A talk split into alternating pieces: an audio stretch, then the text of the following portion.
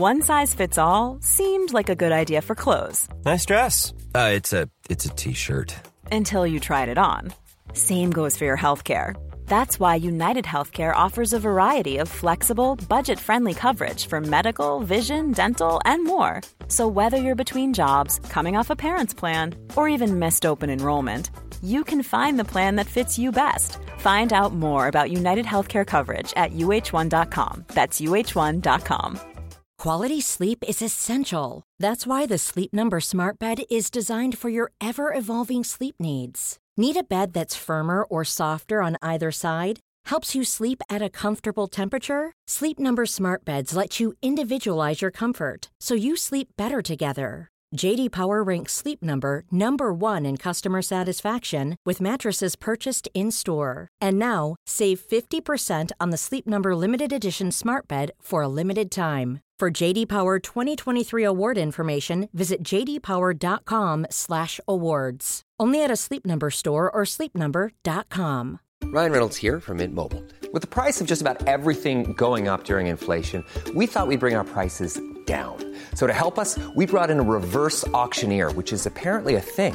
Mint Mobile unlimited premium wireless. Ready to get 30, 30, bit to get 30, bit to get 20, 20, 20, bit to get 20, 20, bit to get 15, 15, 15, 15 just 15 bucks a month. So, Give it a try at mintmobile.com slash switch. $45 upfront for three months plus taxes and fees. Promo rate for new customers for limited time. Unlimited more than 40 gigabytes per month. Slows. Full terms at mintmobile.com. I'm Sandra, and I'm just the professional your small business was looking for. But you didn't hire me because you didn't use LinkedIn jobs. LinkedIn has professionals you can't find anywhere else, including those who aren't actively looking for a new job but might be open to the perfect role, like me. In a given month, over 70% of LinkedIn users don't visit other leading job sites. So if you're not looking on LinkedIn, you'll miss out on great candidates like Sandra. Start hiring professionals like a professional. Post your free job on linkedin.com/people today. Many of us have those stubborn pounds that seem impossible to lose, no matter how good we eat or how hard we work out. My solution is PlushCare. PlushCare is a leading telehealth provider with doctors who are there for you day and night to partner with you in your weight loss journey. They can prescribe FDA-approved weight loss medications like Wegovy and Zepbound for those who qualify. Plus, they accept most insurance plans. To get started, visit plushcare.com slash weight loss. That's plushcare.com slash weight loss. Hey there, it's Michele Norris. I'm host of a podcast called Your Mama's Kitchen. When I travel, I'm usually looking for a way to find a taste of home when I'm not at home. And one of the things I love to do when I am at home is entertain. And Airbnb allows me to do that. When I was in California recently, I rented a house that had a great kitchen. And when we were sitting around the table, we we're all thinking, we're in someone else's house. Someone could be in all of our homes as well. If you have a home, but you're not always at home, you have an Airbnb. Your home might be worth more than you think. Find out how much at airbnb.com/slash host. The following is a presentation of the Force Center podcast feed.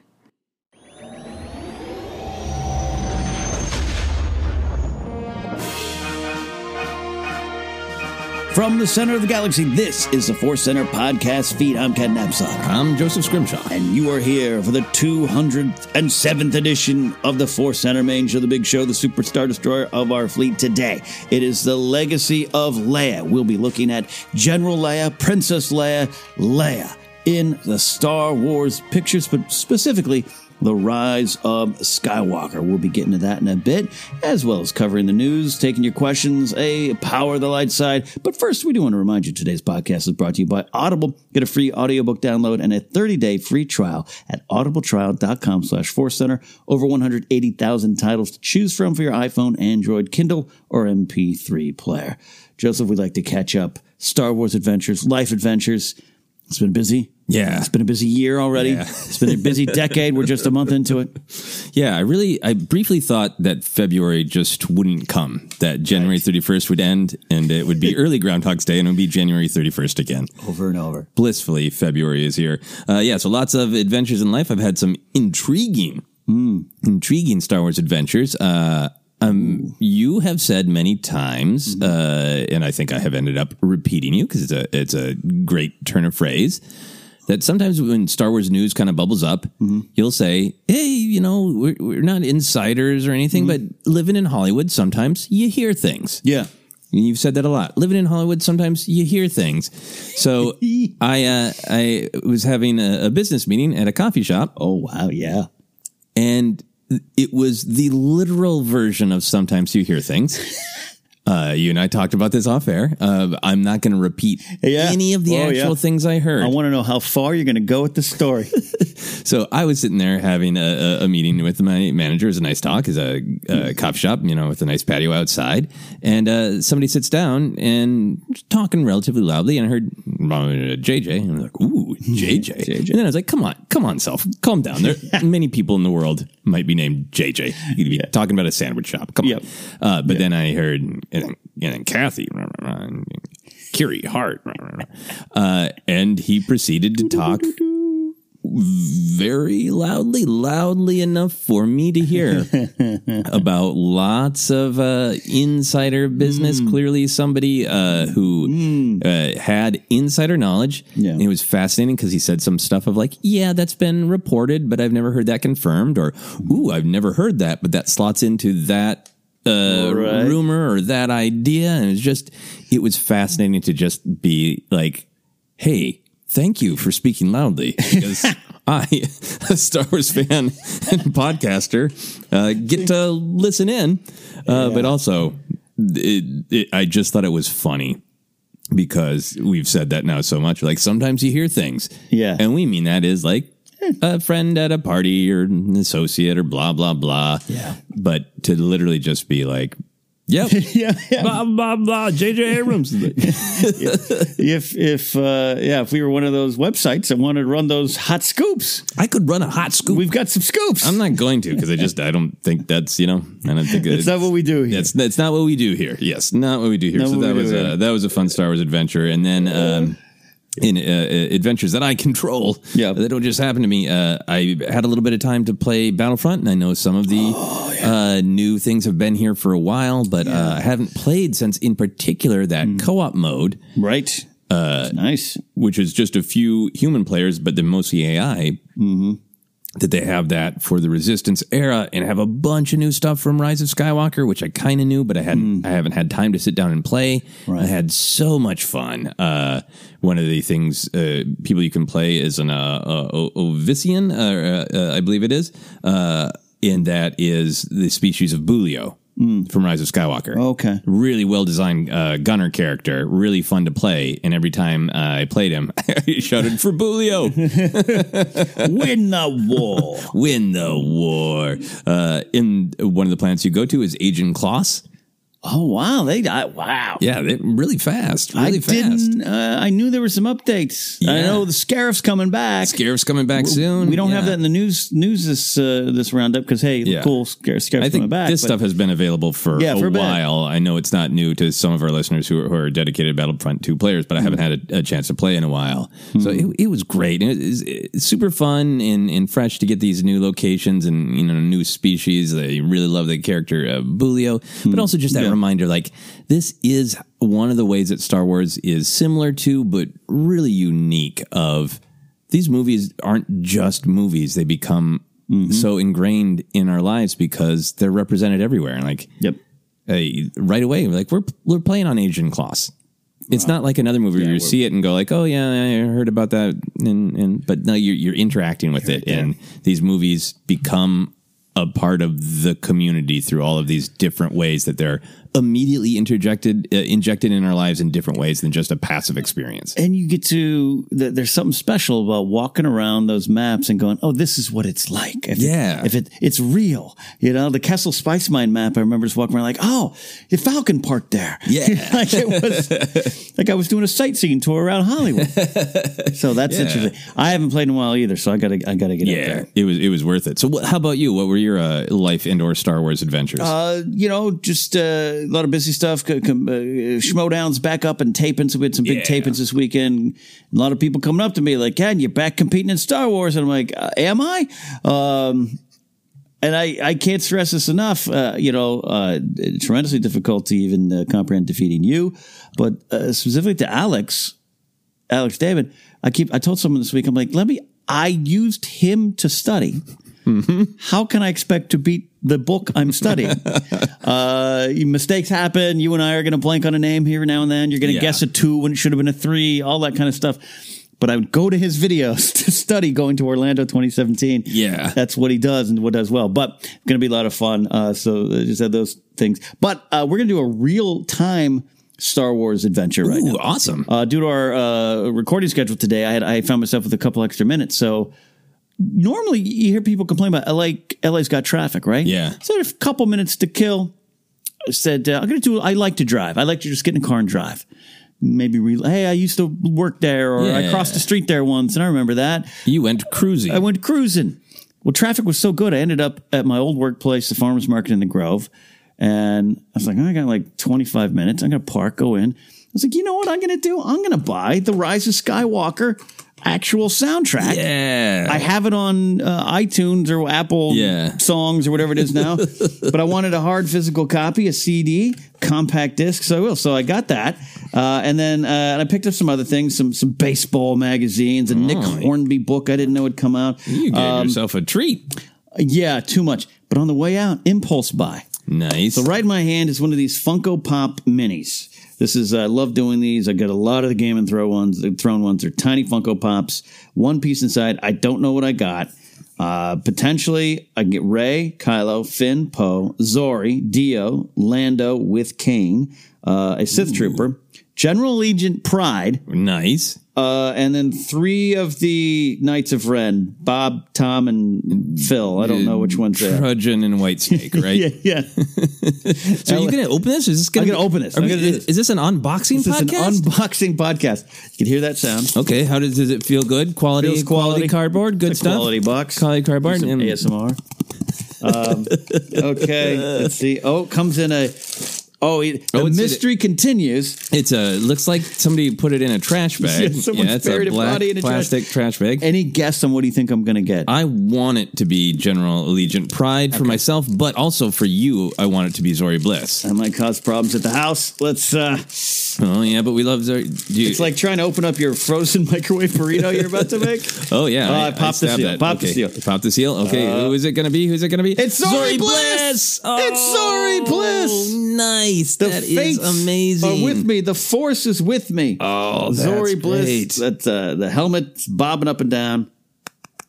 Uh, that's great. Who are you hanging out with that talks Sith and buys Funko Pop minis? Do Do you want to go with me? Do you want to come wanna with, go me? Uh, that's great. All right. Yeah, all right. You can take down the sky trash now. Take in down your the sky trash. So there Oh, we man. go. That was may, I- my, may I touch please, your Zorii? Please. Um, giggity. Uh, Look at her is, uh, head bobble in that way as though she is on. yeah. da, diggity da. You know, it, it'd be great if they did have little uh, buttons so they could say some phrases and we could Oh, hear her yeah. say, I want to see your brains in the snow. That's awesome. oh, she's, I've had, she's uh, pretty great. I've had a, some good luck with Star Wars guessing lately. I guess the, in our in our Will of the Force, I I went to the uh, the uh, the Okie Pokey, right? You went right to the Okey Pokey. Pokey. You didn't even resist. and Went right to the Okey. Pokey. You know what's funny? I just pulled the box off the top. You didn't do anything display. like, I didn't I'm going to wave my hand in the air and see where it lands. You just trusted the force. It's like improv. Go with your first instinct. You know? yes, and all right. That's my Star Wars life adventure. That was a good one. I'm so happy to be here for your Star Wars life adventure, and it's powerful, powerful to see Zorii awesome. Bliss in your very hands. Uh, so we're gonna get in the news here in a second. Resistance is done. We we've addressed that. I still haven't watched it. And then uh, so I knew PlayStation Vue was going away. Right? Right. I knew that. I knew that. And I kept telling myself I should s- try YouTube TV or some other. I sat down, was running some errands. Yes. Uh, uh, well, time of this recording yesterday. Super Bowl Sunday. Su- uh, excuse me. Big game. Super Owl. Whatever you want to call it. Uh, I sit down, turn on the TV two minutes before kickoff. Thank you. PlayStation Vue is no longer with you. Uh, thank you for your support over So the you, years. you didn't get to watch it? I missed the first 10 minutes trying to set up YouTube TV, which inc- includes a lot of you can't do that on your desktop. Go to the mobile, put in this code, Oh, and then I had to switch um, you know, Force Center almost got a YouTube uh, TV account because I had to switch out of the emails. it was it was a thing. It was a thing. So because of that, all my resistances on my DVR gone. Oh no! Well, it's going to be on Disney Plus Yes. really soon. Uh, yeah, and uh, I, I did get a chance to get caught up myself, and I really enjoyed the end. And I, I look forward to doing maybe just kind of a big Mm-hmm. Yeah. picture. What What did we think of it all? Definitely. Heard some good things. Heard some good Yeah, things. yeah. All right, we're going to dive into Star Wars news, and we got this. Uh, we got a couple fun little items this week. Uh, we're going to start with this one: Project Luminous. It's to be revealed on two twenty four twenty. Uh, this came from ABC News's Clayton Sandell. Uh, good guy, uh, works for ABC News, but Star Wars is kind of his passion. Covers a lot of those. Uh, projects uh, for uh, ABC News, and this is when I say ABC News, that's not, that's not ABC Seven local. That's the ABC News. Um, so he tweeted out uh, just a simple tweet about uh, uh, information is coming on two twenty four twenty. Now, of course, as we know, rumors are still circulating around Project Luminous, including the movies about the project will go into the movies, and we've you know things we've heard around this town maybe is that that wasn't the case, but that was a while ago. Yeah. Lot's changed. But Clayton, in a follow up tweet, a lot of people were following up. He says this announcement will still revolve around the publishing side. So it doesn't say that it's not further announcements, but this is that. But that's kind of what we're expecting. Uh, and note, IgerCon coming up uh, February 4th. So at the time this episode coming out. Yeah. So when we're recording, Uncle Bob hasn't let anything spill. This episode could come out and he could be like, ah, we're making Project Luminous on Disney Plus. I don't know. Yeah, yeah. Or you could just uh, casually announce what the next Star Wars film is. Yeah, yeah. For I- we know we got uh, some new uh, listeners in the uh, last uh, couple uh, weeks. Uh, IgerCon is what we uh, always call any sort of investor call because sometimes Bob Iger just spills things that used to be said at conventions. So he came to call it IgerCon. IgerCon. So that is uh, the big headline this week. What are you expecting from this announcement? What, what, what's your anticipation level? I'm super excited for this announcement. I'm really interested to see if it's just like, hey, reserve your time staring at social media because it's just going to be a press release, or if there is any video component, um, uh, or exactly how the announcement is going to be done. I'm super excited for it. Uh, the rumors that we have heard around town, uh, not literally, not, not a coffee shop, not literally shouted at a coffee shop, but the rumors that we've heard around town is that it is this High Republic era, uh, which uh, in theory is several hundred years before Phantom Menace when the Jedi Order and the Republic government are functioning better. Yeah. Uh, and it's not about their downfall. It's just about being being a Jedi, being a smuggler, being a politician, whatever in that era.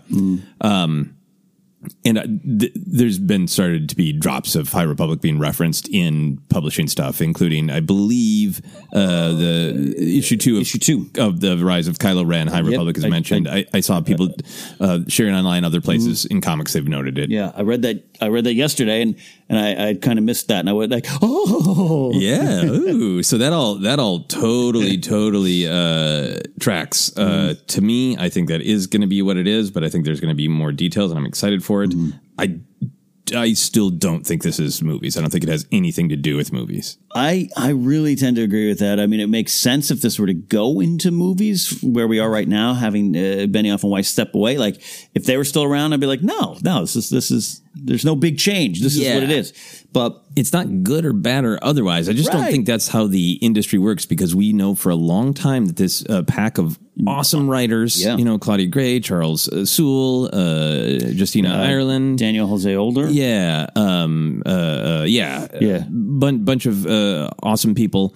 Um, Cavan Scott. Cavan Scott, yes, that's the name I was reaching Yeah, for. Cavan yeah. Scott uh, have been developing this for a long time. yeah, And that makes total sense if the publishing side goes, hey, you don't really know what movies you're going to do next. So we don't have main characters to do a YA novel of. Hmm. We, we want to, there's an appetite. And we want to put out more content. Can you can you give us a space where we can just play? yeah, And for Lucasfilm to go, yeah, here's an era that we're not planning. Go go play yeah. that that makes so much sense to me. And, hmm. and I agree with you. It's there's nothing to say that five years from now, if Oh, High. Republic is incredibly popular in on the publishing side, that Lucasfilm doesn't go like, sure, yeah, we'll make a movie of one Mm-hmm. of those characters. But to think that that that this is just not how the industry works to let a team of comic book writers and novelists right come up with where the movies are going to go next and we know that these authors have been developing this and I don't think any one of them has touched uh, movies, TV professionally. I mean, they could on spec in their apartments growing up, but as of right now, they are comics writers, uh, Yeah. authors, books, that kind of thing. I think you're right. Uh, is it possible to think that losing Benioff and Weiss would make someone come down and go, "Hey, what do we got?"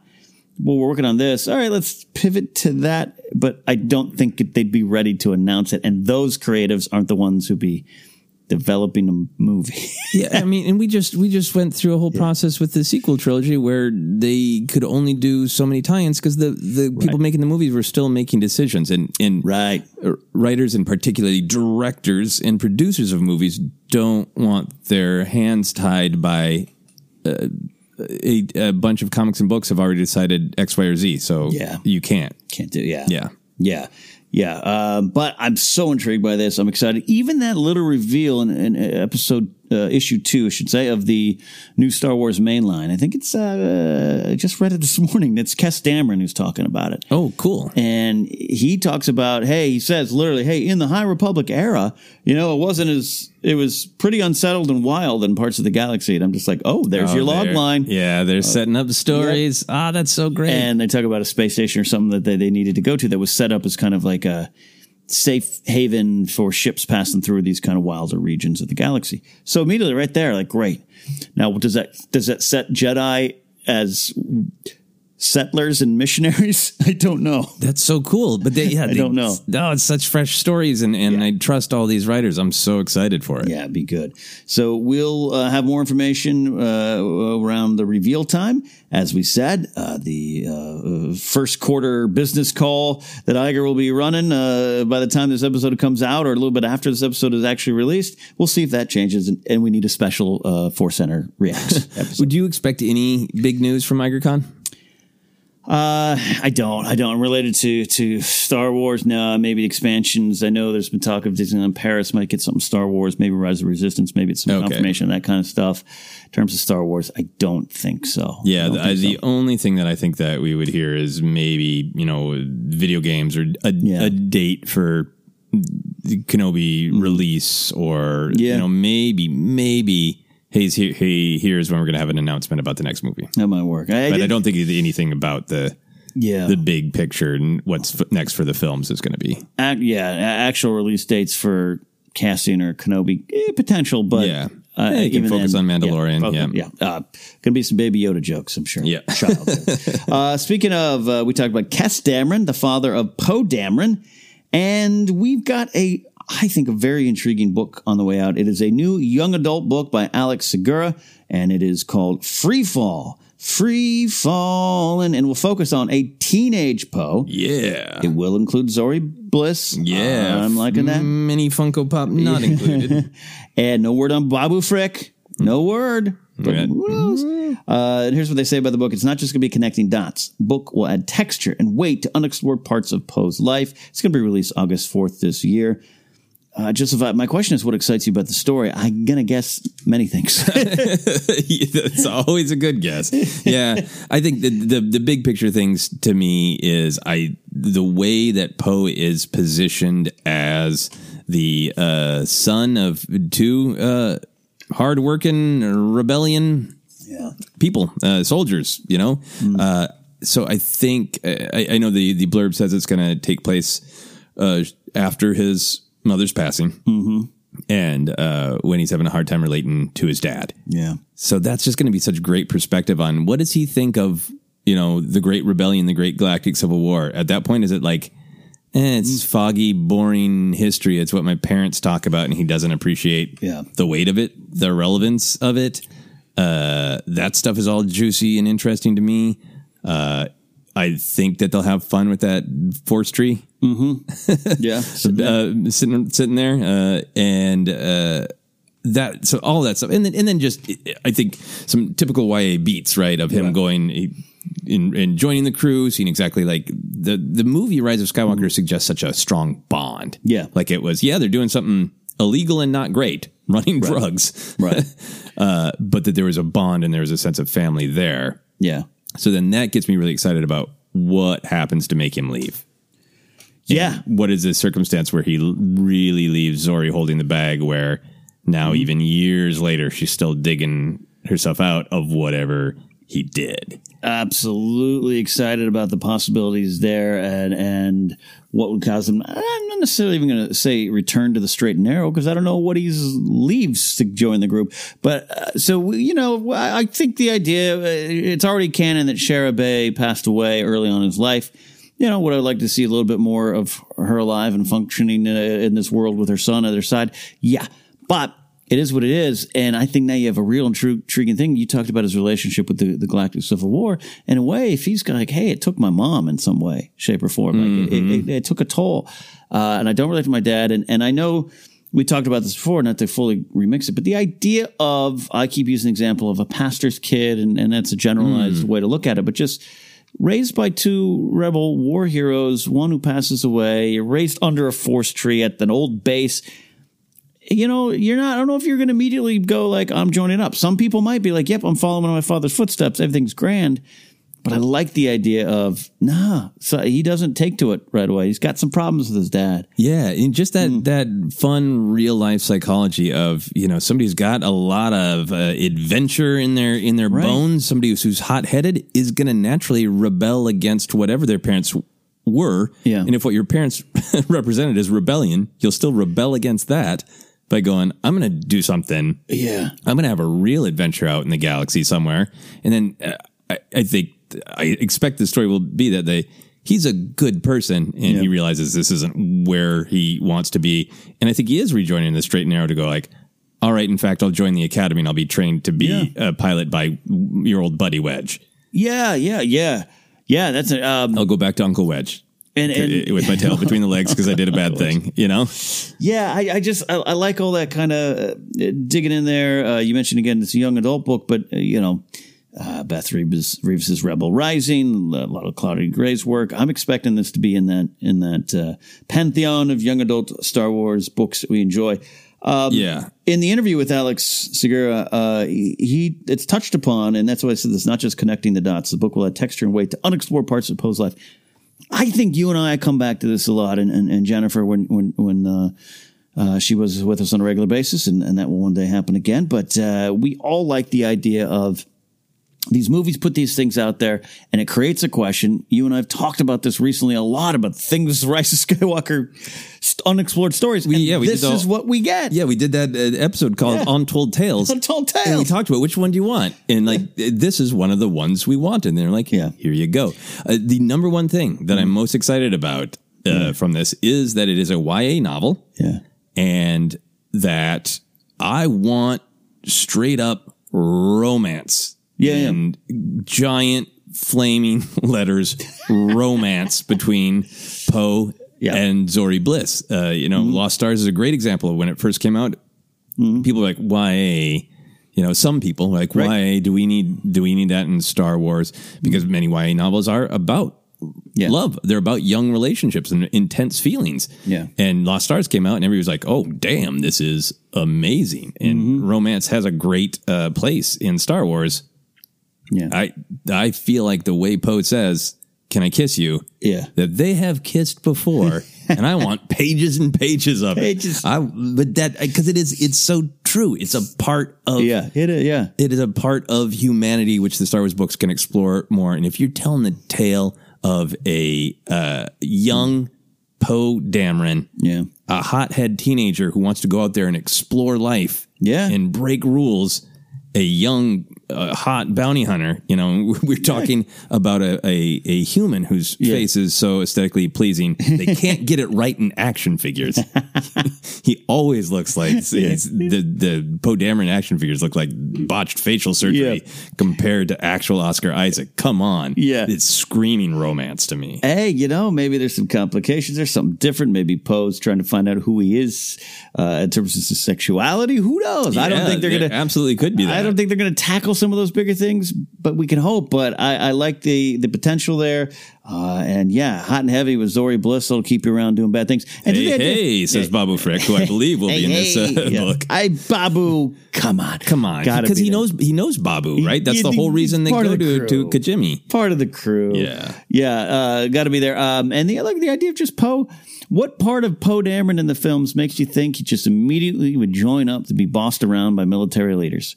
You know what what what part of Poe makes you think like, yeah, I'm going to join right away, be be be in stepping in line Yeah, I mean he's all in on the resistance, but yeah, yeah, because it's this it's is so great, so great. All right, so that's uh, coming out there. Uh, we got uh, this one. This one. I, this is this is interesting. And I got it really unfolded for me on our Discord server, which you can access if you become a Patreon supporter of a Force Center. We'll talk to talk to you about that at the end of the show. But the Star Wars Underworld test footage. I just wrote text in my notes because that's what we're always thinking in society. Star Wars Underworld test footage revealed. We said carefully. Yeah, this went around pretty fast. Uh, it wasn't being picked up by everyone. Then it started to pop up other places. And this isn't one of those. This isn't like the hey Kenobi's canceled and now stars uh, you know someone else. Or this this is real footage that has been on Vimeo for nine years.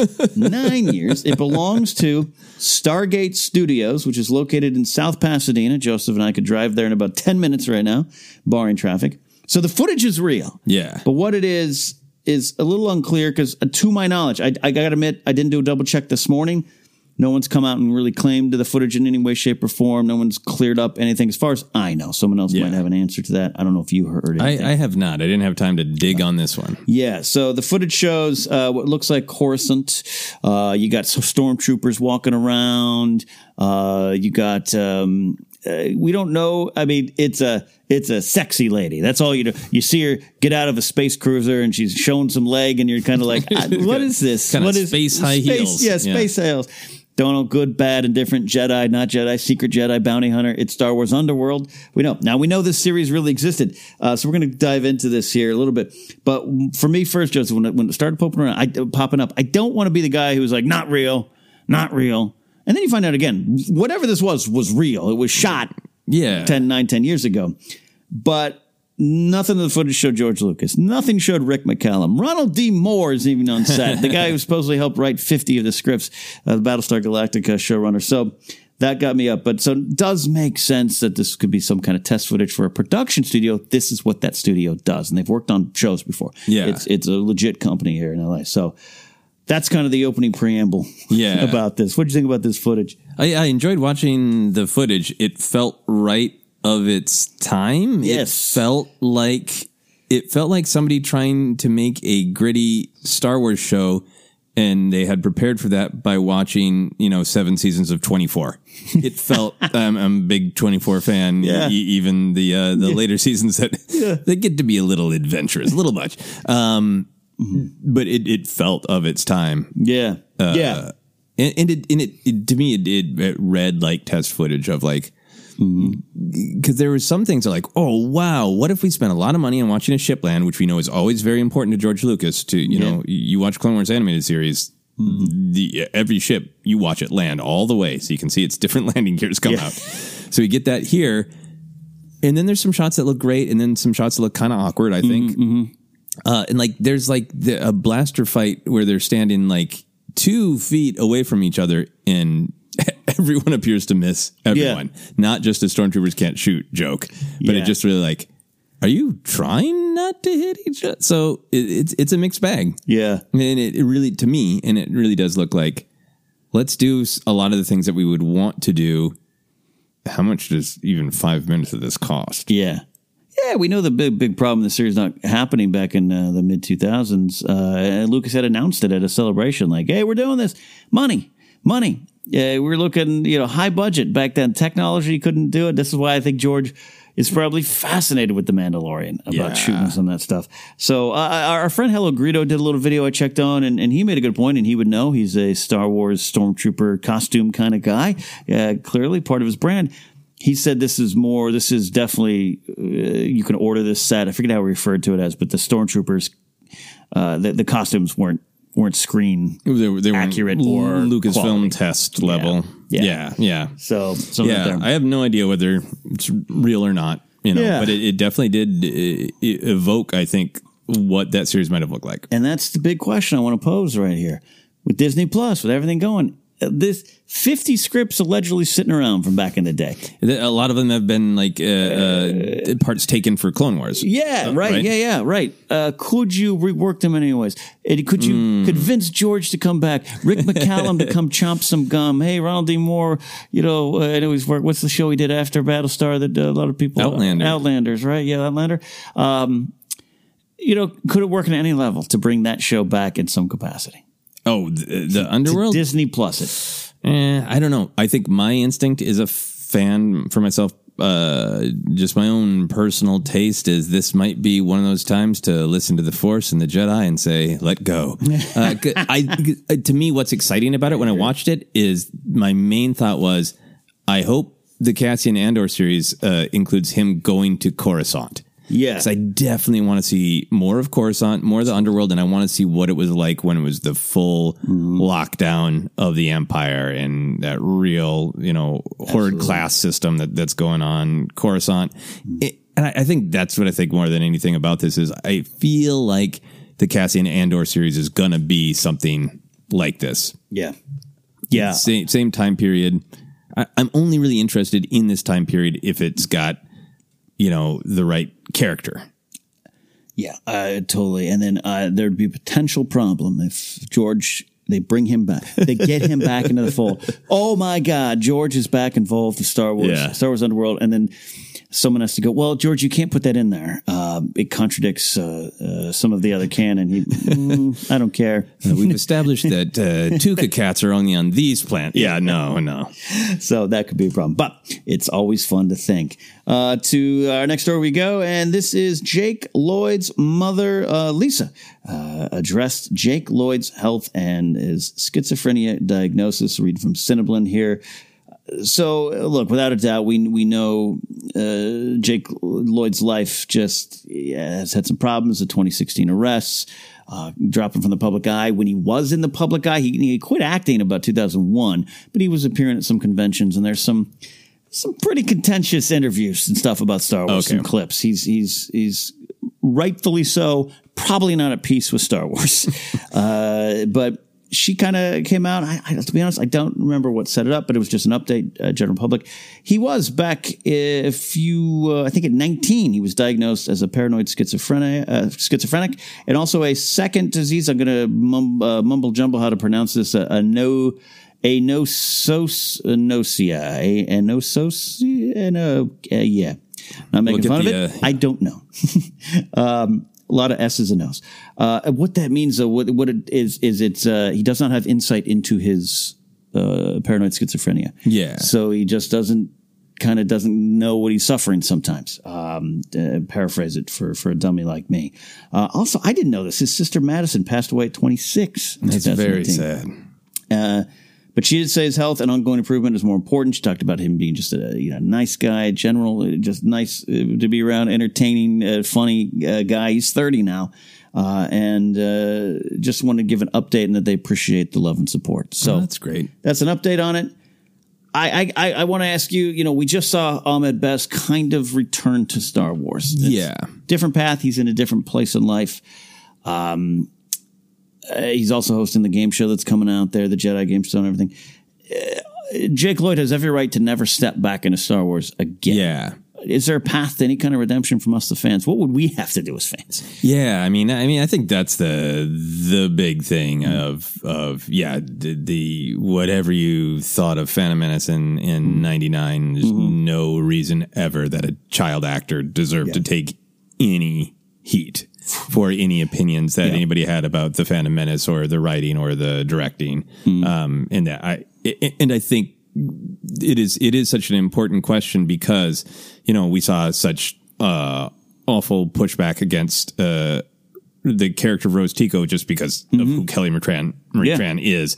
And you know people rally around her at celebration and uh, Ahmed Best's kind of uh uh I don't want to say redemption because he didn't do anything wrong. Yeah, yeah, yeah, right, yeah. His renaissance uh, Yeah. in in the fandom, partially I think stimulated by everybody going, "Hey, whatever opinions anybody ever had about Jar Jar, it's not it's not his fault. Yeah. and and him being really open about it was really hard for me did. when people were angry at me for doing my job. Yeah. uh, and he's been so open about it that it does make you as a Star Wars fan go, "Hey, look, it would feel so good to give Ahmed Best a standing ovation at Celebration. Yeah. could we ever do that for Jake Lloyd? Could we ever make it that make his experience better for him in any way? Yeah. And I get for for me, they I, I think being positive about him, Mm-hmm. you know, on social media, I think um, if it if he and, and everyone around him thought it was good, it'd be great to just see him do a panel at celebration or even a walk on. Yeah. But to me, it's it's all about what what would be best for him. Yeah. I know, like from my perspective, I would love to be in a panel and be able to a- applaud for him. Yeah. and be able to just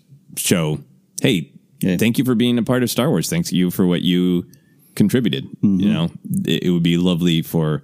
Uh, us to be able to do that in whatever way is going to be best for him. This is uh, we talk about entry points in Star Wars and when you first watched it and everything. I mean, Phantom Menace, Anakin, uh, seven nine years old, that range. If you're watching it, that that's that's your Anakin in a lot of ways. That's, Yeah. that's you have a different connection to that character.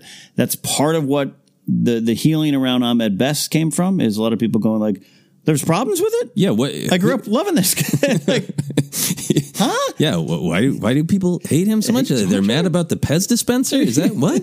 So it could be that again, uh, his health, his continued health, any kind of improvement. Times have changed enough too, where when he even uh, 2016 got arrested, it was.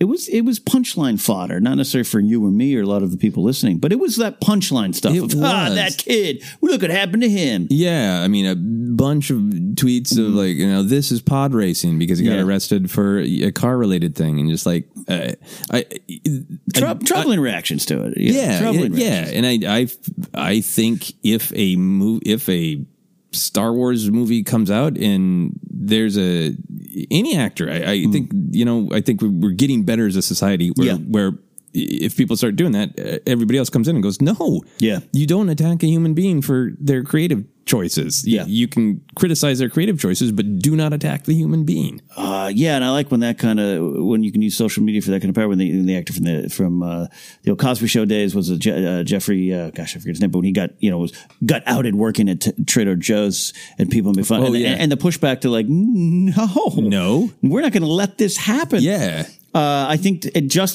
from now until back to 2016, uh, the, the, the the the focus on mental health and all those kind of things. I think I think there there would be a different reaction even now. It's Yeah. not, 2016 is not long ago. No. and you can tell. So hey, we wish the best for Jake here at Force Center. Uh, maybe one day, maybe one day, that standing ovation that he deserves will come at some sort of big event. But even if he never does, we will uh, be supportive of him here. Final story of the day. Hey, Alan Harris, uh, actor. He was 81 years old. He portrayed Bossk in Empire Strikes Back. He passed away. Sadly, They also played stormtroopers in all three of the movies. He was a male model back in the day and actually left that uh, to do some acting. oh I love knowing that Yeah. Yeah, right to be Bossk. Like, ah, you're you're a pretty guy, huh? Getting this. Boscus always made me feel like buying cologne Smell like now I know why Uh, yeah, he was in again. New Hope is a, stor- a stormtrooper. He played in uh, all three movies. Was not the stormtrooper that hit his head, as we know from uh, Jamie Stangroom's uh, doc. Uh, so he passed away. We want to pay, pay our respects to a, a man who played one of uh, I think just Force Center's favorite characters, and a lot of people's favorite characters. And Joseph, I, I want to ask you, what's your favorite memory of Bossk or your headcanon story that you formed around Bossk? Oh man, I, I loved this character so much growing up. Uh, I think I've mentioned uh, many times. My brother and I you know, would uh, we we would pick favorites. Uh, I was Kirk and he was Spock. Uh, I was He Man and he was uh, Man at Arms. There's a lot, lot, lot of choices made, even down to the bounty hunters. And he was all about Boba Fett, and I was Yeah. all about Bossk. So Bossk was my That's my bounty hunter and my uh, my action figure, and everything about him I've, I've come to love and appreciate. But you know, I think eh, for uh, Alan Harris's uh, performance, any sort of head headcanon of just, I have the head headcanon that Bossk is really torturing that imperial officer that that imperial officer know he knows that imperial officer doesn't want them on board and about Yeah. Bossk knows like we got called in because you're an idiot so i'm just i'm gonna kind of curl my toe at you and growl at you and make you as uncomfortable as humanly possible That's that's that's true. There's a lot of uh, a lot of subtext going on. there. Yeah. the treatment of Bossk. Uh, I do love Bossk. I love the figure design. Uh, that old Kenner figure really pops. Yeah. That yellow. And then, yeah, there's The a weird blaster that he has to hold weird because he has different hands. Yeah. And just to have, you know, that character, which is is connected to Doctor Who, right? That's the one that's Yeah, so the outfit, is from yeah. the ten, the Doctor Who serial, The Tenth Planet. Yeah, uh, Bossk is not in Doctor Who himself. That would be interesting. Sadly. That'd be a crossover we want to see. but just growing up, just like you know, this weird world of Star Wars, especially if you saw New Hope first, and then to have it expand so great at Empire Strikes Back, and then here's where hey, you'd expect that guy in the cantina, and now he's on a Star Destroyer as a bounty hunter. Yeah, it works for me. So cool, and yeah, I love him in Battlefront 2, throwing those Dioxis grenades and saying, "Breathe." He, get, gets me all the time. Bossk is tough on me. So uh, rest in peace, Alan Harris. Thank you for your work in Star Wars. That's the news. We're almost out of here. Taking a quick break. But before we do that, we're going to do our Force Center recommends a audiobook we think you should try out on us. That is right, because we all have Clone Wars fever these days. We are going to recommend Dark Disciple by Christie Golden. It's a Just a great one. It's a great book, an underrated read taken from old Clone Wars episodes. Uh, so to download your free audiobook today, go to audibletrial.com slash force center. Again, that's audibletrial.com slash force center for your free audio book. We can take a quick break so we can reset. On the other side of this, we're going to look at Leia and the Rise of Skywalker.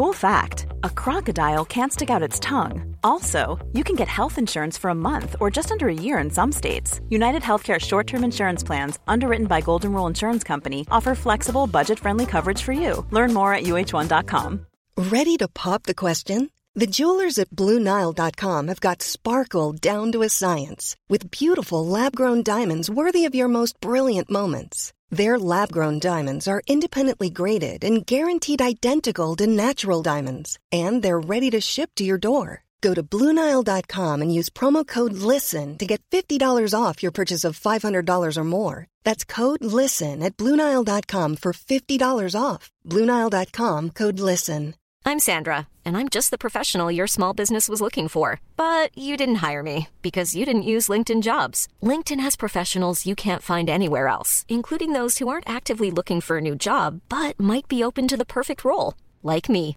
In a given month, over 70% of LinkedIn users don't visit other leading job sites. So if you're not looking on LinkedIn, you'll miss out on great candidates like Sandra. Start hiring professionals like a professional. Post your free job on linkedin.com/people today. Hi, I'm Daniel, founder of Pretty Litter. Cats and cat owners deserve better than any old-fashioned litter. That's why I teamed up with scientists and veterinarians to create Pretty Litter. Its innovative crystal formula has superior odor control and weighs up to 80% less than clay litter. Pretty Litter even monitors health by changing colors to help detect early signs of potential illness. It's the world's smartest kitty litter. Go to prettylitter.com and use code ACAST for 20% off your first order and a free cat toy. Terms and conditions apply. See site for details. Quality sleep is essential. That's why the Sleep Number Smart Bed is designed for your ever evolving sleep needs. Need a bed that's firmer or softer on either side? Helps you sleep at a comfortable temperature? Sleep Number Smart Beds let you individualize your comfort so you sleep better together. JD Power ranks Sleep Number number 1 in customer satisfaction with mattresses purchased in-store. And now, save 50% on the Sleep Number limited edition Smart Bed for a limited time. For JD Power 2023 award information, visit jdpower.com/awards. Only at a Sleep Number store or sleepnumber.com. Hey, it's Paige DeSorbo from Giggly Squad. High quality fashion without the price tag. Say hello to Quince. I'm snagging high-end essentials like cozy cashmere sweaters, sleek leather jackets, fine jewelry, and so much more. With Quince being 50 to 80% less than similar brands. And they partner with factories that prioritize safe, ethical, and responsible manufacturing. I love that. Luxury quality within reach. Go to quince.com slash style to get free shipping and 365 day returns on your next order. Quince.com slash style.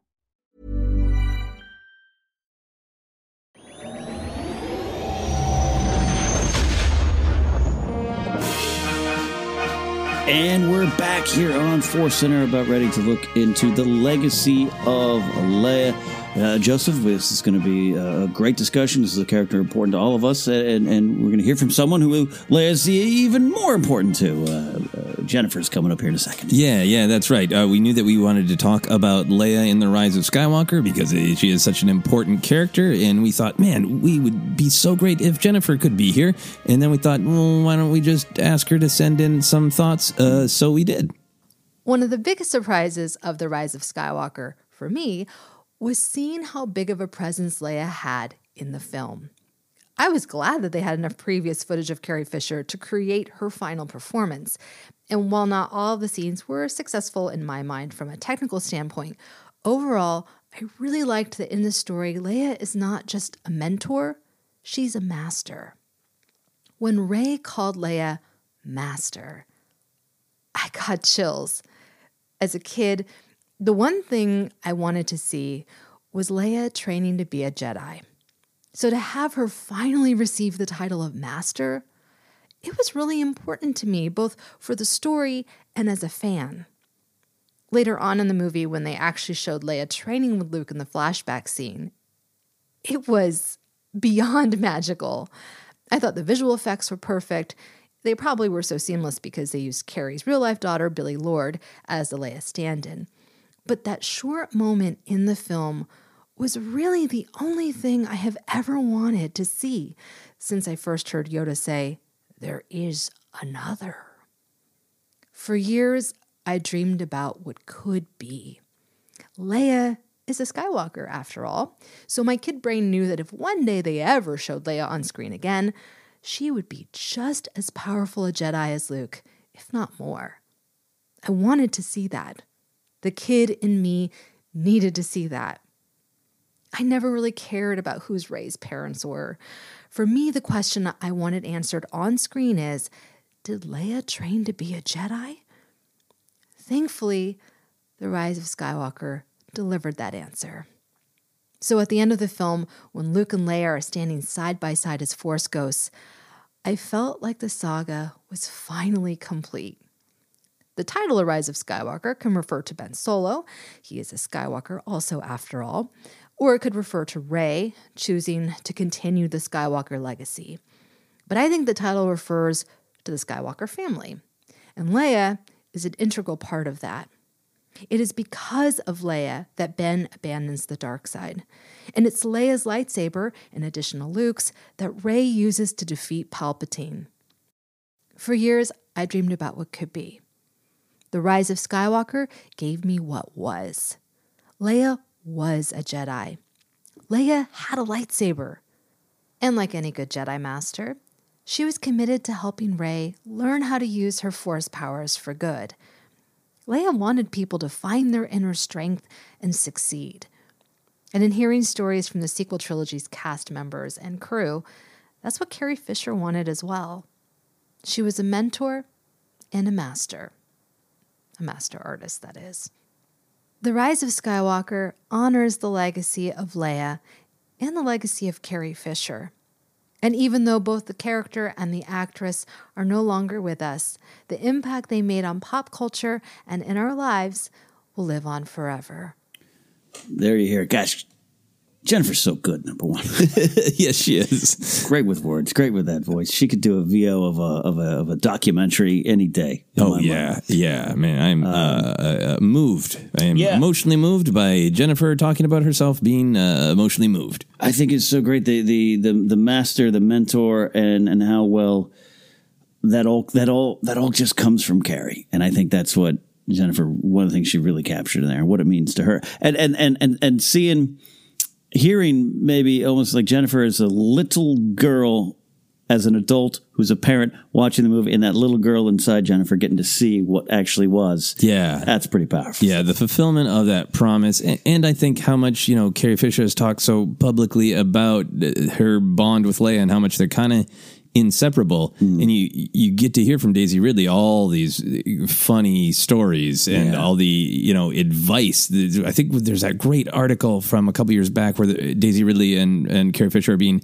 interviewed together and Carrie Fisher is being her great outspoken outlandish self saying don't let him do this to you. Don't let him do that Yeah. to you. And and I think Jennifer is so uh, uh, astute to to highlight you do feel that that similarity and just seeing uh, Leia look at Rey being like I know the kind of stuff that you're going to have to face and I want to help you through it just like Carrie Fisher said I, I've been down this uh, space hero uh, road Yeah, Daisy yeah. Ridley let me let me tell you how, how I think you could uh, you could go down it you know with with the benefit of my wisdom and that connection is really powerful So, man, uh, thank you, Jennifer, for for sharing that. Uh, uh, Jennifer remains an important part of Force Center, and we couldn't talk about Leia without hearing from her. That's right. So uh, now let's dive into some of our own Leia thoughts and talk. Uh, Jennifer said at the beginning of, of her piece uh, about the actual footage. So let, let's start with the footage because I think that is, you got to get past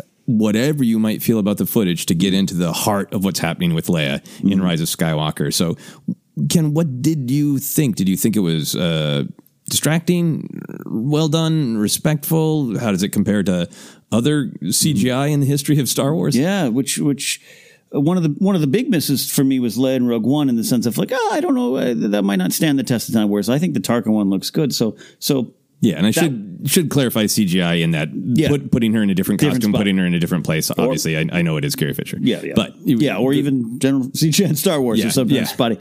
So that was in my head going into this when when this all was announced and everything. So I think it was handled great. I think it was handled respectfully. I think it generally looked good. I understand what Jennifer's saying. Um, it was at times distracting because it couldn't not to be distracting, if that makes Right, sense. right. Right. We're all aware, and we're all Star Wars fans. There's, there might be some fans out there or casual fans who are going to see a movie on Friday night are like, I would do. Did that lady pass away or anything?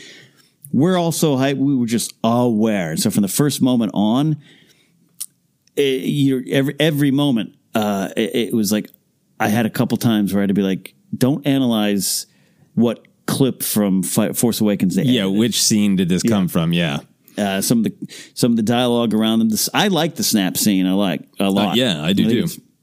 You know, we know Rose doesn't get a ton in this movie. It's a great little moment. She huffs away from uh, Snap, and, and he's just being Snap about His it. And- failed positivity. Yeah. so a lot of it did work. I understand though. I I, I wasn't not thinking about it the, the whole time. I was. Yeah. I was always on my mind. Like, wow, okay, this is what they did. This is what they did. Do you think if you were not a diehard Star Wars fan who talks about it in multiple podcasts a week, right? Uh, do you think you would have known? Would you have I- sensed something? I don't think I would have known. Yeah. It it does not. You, you could say maybe it doesn't look perfect, but really it doesn't look wrong to me. No. It. I just was always so aware. That's why I can't separate myself from that. Yeah. But just on a, on a standalone basis, like the way some movies, uh, a lot of movies are made, like even some Marvel movies, at times come over, come off almost animated to me. Even the shots of Brie Larson and Captain Marvel, or Yeah. Robert Downey Jr. and and, and uh, Spider Boy up on that old planet there. like I'm like, it's just so. I don't know what the word. It's There's so something about your filtered- yeah, your brain knows that isn't isn't real. Not Yeah. even in like a bad uncanny valley way, but you, you Yeah, just know. no. You just know. It, it- obviously, if it, even if it looks amazing, you know that Tom Holland is not on another planet. Yes. When you see a movie where Tom Holland's uh, you know ordering something at Dunkin' Donuts in New York or whatever, like yeah, it's uh, it's Tom Holland. He's at Dunkin' Donuts. Yeah, just Robert Downey know? Jr.'s wearing all black with some dots on his face and not in that Iron Man outfit. And so sometimes you just, I can't help. So there was, but all that considered, that's why I don't think it would stand out to anyone who did. Yeah, yeah, uh, I, yeah. I think f- for me, it was more trying to get my mind out of, as I've called it, like the Mad Lib game of thinking, like, ooh, we have this line. How you know who, who's gonna? What kind of scene can we make out of if this person said this uh, thing to her? But uh, really, to me, just having seen it now six times, the compared to like Tarkin. Compared to the CGI of young Carrie mm-hmm. Fisher in Rogue One, and again, I know those are CGI facial creations, which is not what's happening here. Mm-hmm. But to me, they're similar in that Yeah. you know that there is some element of this that is not real. She's in a different environment. She's in a different costume. She is, you know, having different conversations than originally intended. Intended, yeah. But for all that, in the you know history of Star Wars CGI, this is so good Mm. and so respectful.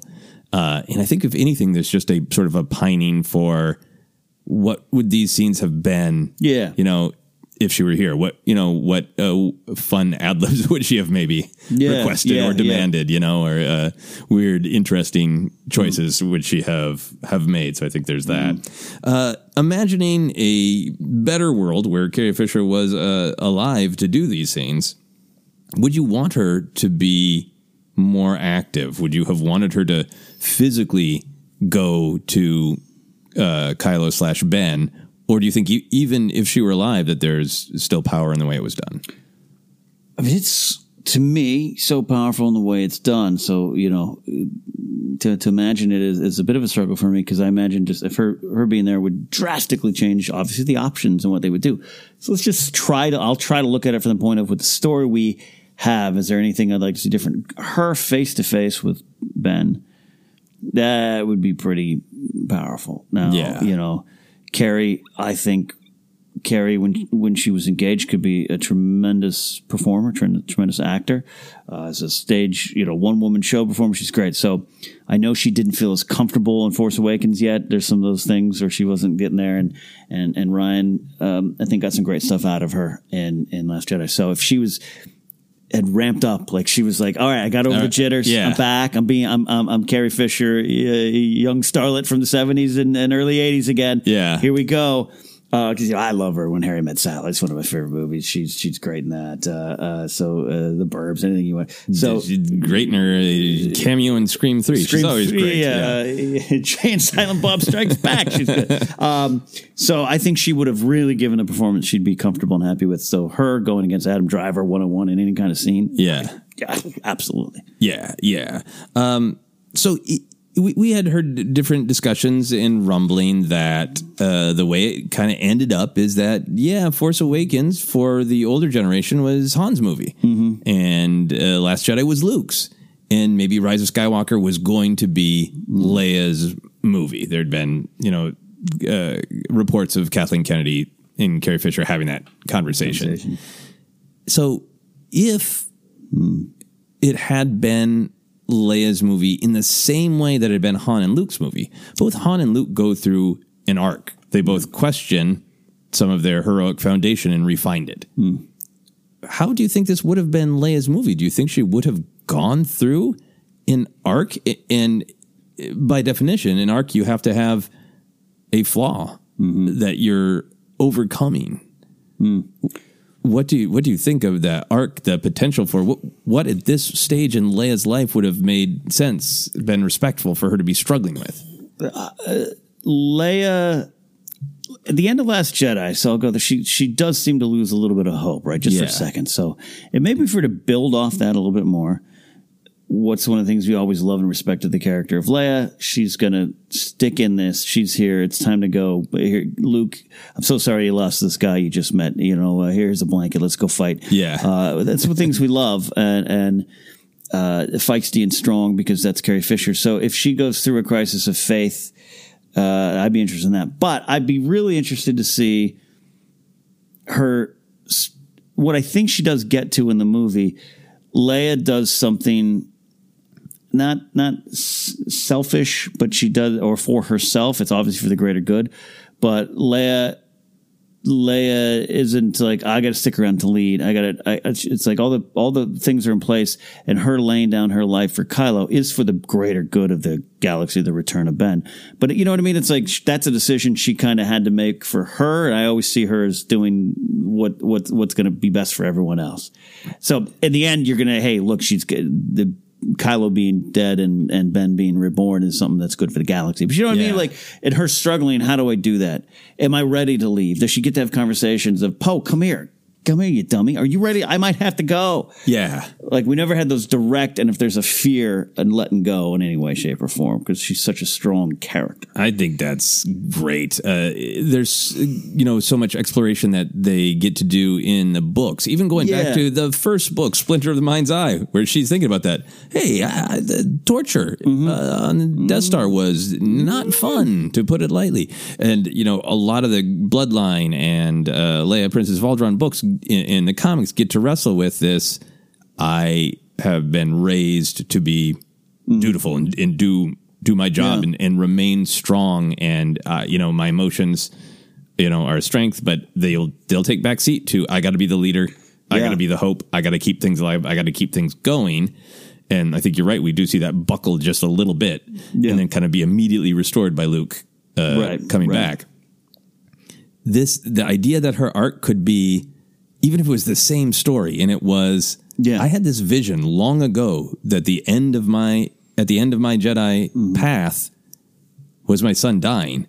Yeah. And she was afraid of what that meant and afraid to let go. You know, even if they played the like my health has been deteriorating Right. since the the space exposure um and Hmm. the stress of holding this all together, the stress of leading all these people. I've been trying to get Poe and Finn and Rey to where they need to be. But then to just go down to the soul of the person and say, I'm not ready to let go Yeah. you know that can can i relinquish control like that would have been a fascinating moment of in order for everything to really truly move forward she has to uh truly let poe lead Yeah. or you know if she if she gets the moment where she knows what i have to do is go to ben. But am i am i ready to be done? Is this the right moment? And or even the like you were saying like that'd be a great dynamic to play with. Um i this is i think this is right for the greater good but it's also just what i want to do as a mother for myself. But i know when i do that i'll be done. Yeah. Am i being irresponsible you know Right. and, and getting to you know have that crisis of conscience and come to no this is this is what needs to be done that that would have been really amazing to see kind of dived into Yeah. at the same depth of as luke's internal crisis Right. was for last jedi to give her those beats as a performer because we get some of the walking off, uh, you know, I got to go do this type of thing, but to actually see it on her face, to see her wrestle with it, that's that's Yeah. that's what was lost, unfortunately. Yeah, yeah. Well, let's uh, let's have some fun talking about what was there and all of the uh, the wonder of it. Uh, for you, what's the power of Leia being a Jedi Master to Rey? Uh, do you have headcanon about what that means for Leia's in her relationship to the Force? Uh, I number one, it just it is just in a word powerful. In a word, like Jennifer said, it a fulfillment of, of some of that stuff we we were presented back in, in the early '80s, and like to Yeah. finally see to see it there. I I think what it means to me in terms of Leia's relationship in the Force and that is that it was never really gone and buried because you even get a sense you get a sense in Bloodline that there's kind of this. Um, it, it kicks in when she needs it, right? Yeah. And even the Last Jedi kind of kicks in when it needs it. Though the book, the book version explains a little bit more of the connection to Rey, doing it for Rey and everything. But it's not just simple survival because Leia, Princess of Alderaan, that's where it first starts to like. That's weird. I that felt weird. Yeah, and there's like a, a moment where she doesn't even know that she did Yeah. something, where she jumped extra far to Yes. save someone, and she doesn't even realize it. And Yeah. we, the audience, get to go like, "Yes, you used the Force, Use Leia. the Force. You don't know it." so to have to, for me now to, to especially now that we know but to have even if at the end of jedi return of the jedi as we know it hey this is what you got that it, w- it was there that she did think about it she did use it she did study and that she knows enough and is comfortable enough to continue to train rey is pretty interesting and powerful to me. Yeah, that says to me that her relationship with the force was always pretty strong once she was introduced to it. Yeah. formally. Yeah, yeah, Uh, yeah. For me, the the power of her being a Jedi Master, like the yeah, the first time I did the in in multiple viewings, that was a that was a tear up moment for me when Rey turns and says, "Yes, Master," because it is, is just as Jennifer said, the fulfillment of the promise from mm. 1980 of no, there is another, and and Luke saying, you know. it- mm. You have that power too. In time, you'll learn to use it as I have. It's just, it's Yeah. so right there uh, of what's next. So to see it fully fulfilled is mm. powerful. But just after the events of Last Jedi, and Rey is sitting there with that broken saber, with Luke having passed in peace and purpose, and saying, w- w- "You know, how are we going to build everything?" And Leia saying, "We have everything we need." Suddenly becomes much more personal. Of oh yeah, this hadn't been my path. I had walked away from it for multiple reasons, mm-hmm. but I see you need this now. And for Leia to take on that, not only is she doing everything we saw in Resistance Reborn of like, uh, who are we going to communicate with? Where are we going to get the resources? We got to go to Mon Cala. We got to mm-hmm. keep training up mm-hmm. Poe and support this Finn guy because he seems like a leader. All also, I got to find some private time. Oh, I'm, st- I'm grieving for my husband, my brother, and several of my best friends that have known my entire life. But also, mm-hmm. I need to open myself to the Force. Remember all that training I had decades ago yeah. and get myself back fully in touch with the force so I can understand it, so I can pass it on to Rey on an a on an emotional level and even a technical level. Yeah, yeah, yeah. The actual lesson plan of the Yeah, like here's your training course. Yeah. You know, and, and in the visual dictionary, we learn that that that same planet, Ajan Kloss, is where Luke uh, trained Leia, and it's because it's a very verdant planet with, filled with life and uh, filled with the Force because of so much life.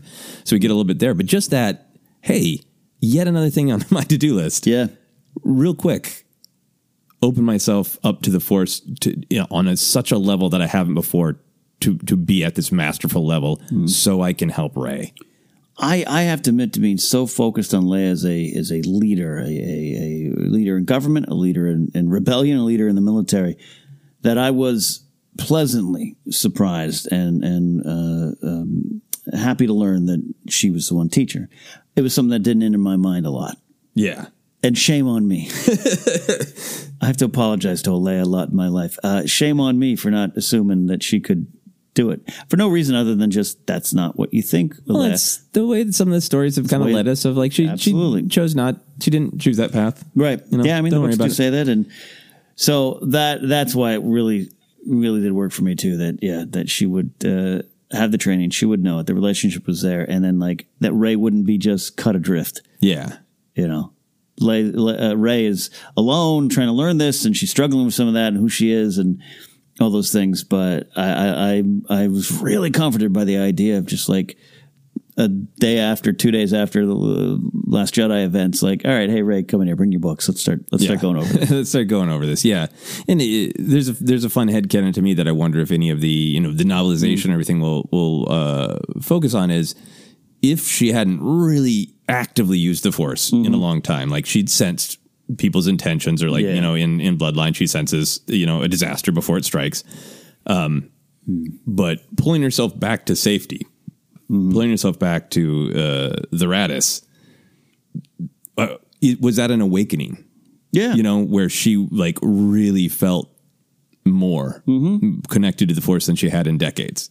I, I, I took it as as such. And again, going back to what you just explained, Bloodline kind of makes it clear like she's she's busy doing governing. Yep.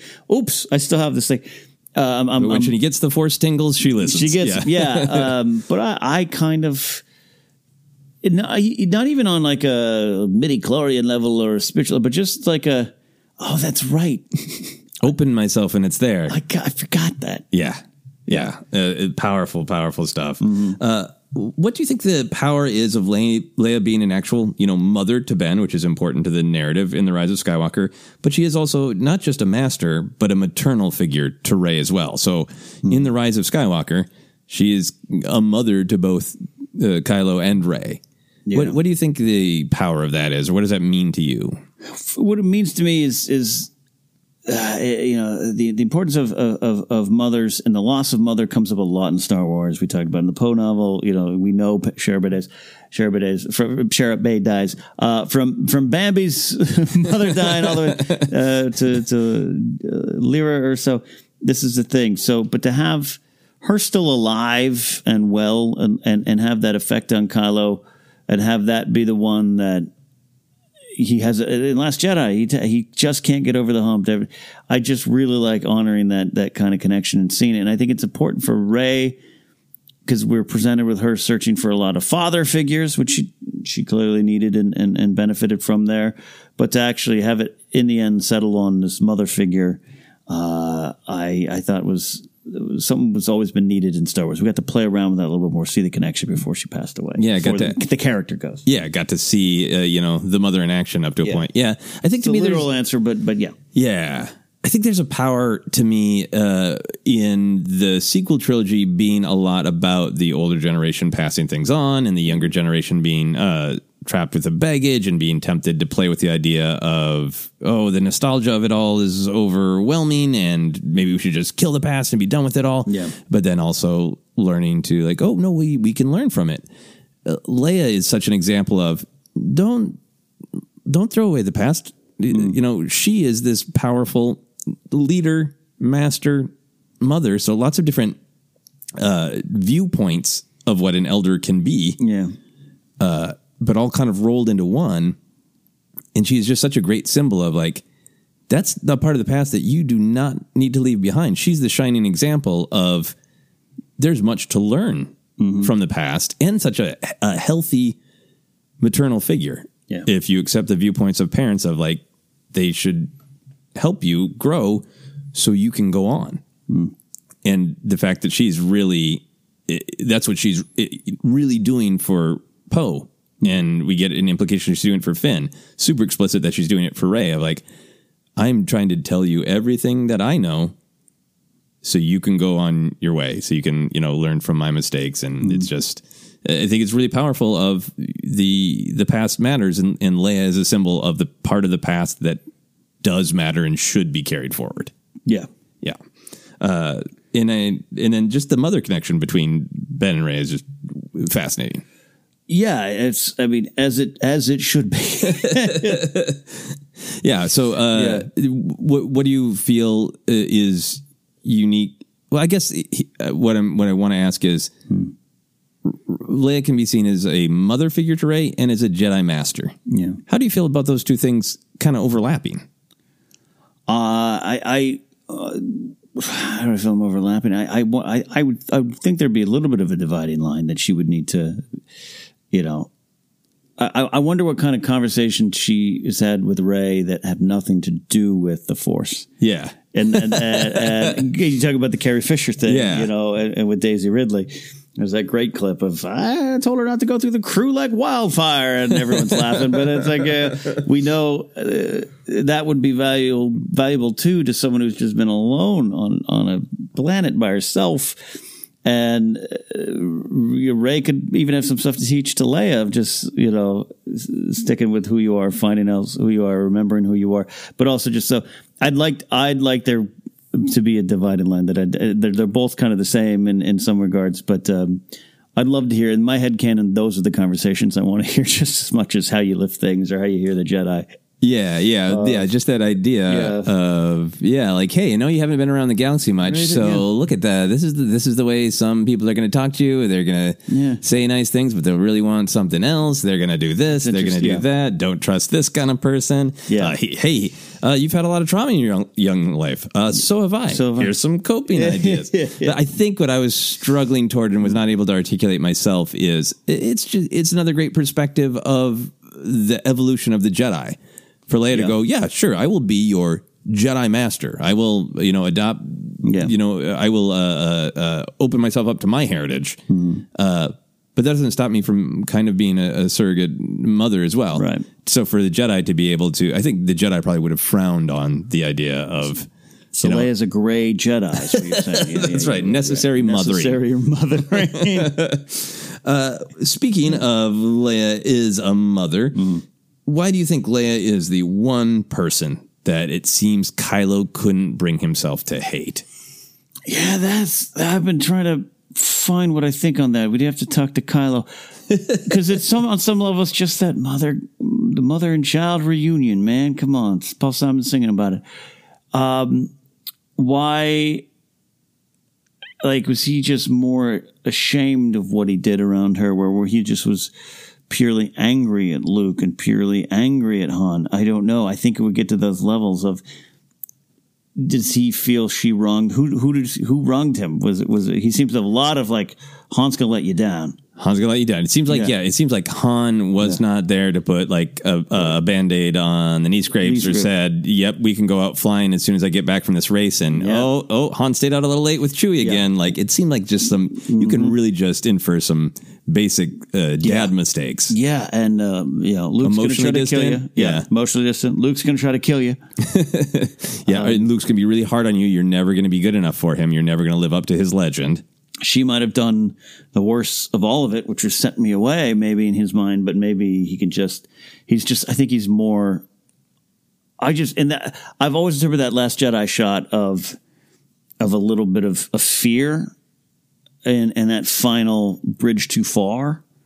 If I, if, you know, killing dad was one thing, but Yeah. killing mom, am I ready to commit to that? Yeah, didn't killing dad didn't do what the dark side claimed it would Yeah, do yeah, for yeah. me. You know, it just it And- unbalanced me. And I'm haunted by that. Imagine haunted by that. Yeah, and can't can't bring himself uh, to fire. Yeah, I feel bad. Yeah, yeah. I, I when Kylo, this is one of the the ways where the sequel trilogy is pulling together for me. Great. Mm-hmm. Kylo in Force Awakens says, uh, you know, I heard it again, the light side Mm-hmm. calling, you know. Uh, he's trying to commit himself to darkness. And he says in Last Jedi, I've given everything to, to you, to the dark side. He, so he, he wants that. He's trying to Mm. do that. And I start to see Leia as the light. Yeah. That Leia is that uh, symbolizes for him the part of himself that he can't deny or lie to himself about. Right. And specifically, you, you did a great job running down the litany of, hey, I can. Kylo says, I I want to be angry. I want to be the dark side. Here are all these things I can blame on my father. Here are all these things I can blame on my master, uh, Luke Skywalker, and my uncle, and in particular, igniting that lightsaber. And I can I can demand for myself to see that event this way, where it's all his fault. Right. But even though Leia sent him away, which you could be mad about, it seems to me like Leia is the person that he can't, no matter how hard he tries, lie to himself about. Yeah. Like Yeah. I think he knows deep down, hey, my dad made some mistakes, but he's a good man. Uh, my uncle Luke meant to do right by me. But he can push those things down and lie to himself and say, they're, they're bad. They made mistakes. I'm the one doing the Yeah. right thing. But Yeah. he, he, he gets to like on his on his list of anger, and mom sent me away. And mom, mom, mom, he can't he can't come up with Yeah. a reason, a lie that he can buy to himself about why Leia Organa yeah. Is to be hated. I think that it is the chink in his dark side Yeah. armor. I look, you know, and I, I we're reading the the rise of Kylo Ren comic series now, where we're two issues in, right? And and I was rereading issue one this morning, and just like when you talk about lying to himself about Luke, like he knows he's been talking to Snoke. Yeah. so you know, you yeah, maybe from from some perspective, maybe the choice wasn't made in the end, but like. He's talking to him, so you get in the back of his head. He's probably like, "Yeah, you know, maybe, maybe he should have done that because I'm gonna, I've got Snoke here in the corner, and I'm gonna, I'm gonna build my blade."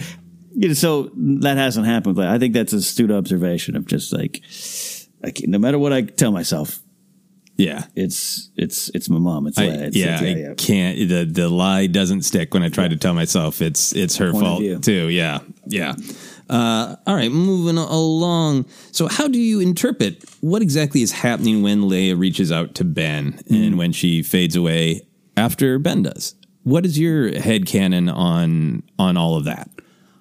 Right now, I'm at a point where I look at that and I think, you know, he he talks about how you know you you, you can't go back. Ben uh, Kylo talks about you can't go back. You, we can't go back. We're too far. To, we're we're both you and I, Rey. Can't go back to her. Can't go back to and, her. yeah, which you know to, to me cements even more that she is the symbol of like I can't lie to myself. Yeah, and, and in the years since Last Jedi, when he's questioned anything, he's like, "It doesn't matter. I, I've down the path. You know, I, I've disgraced her.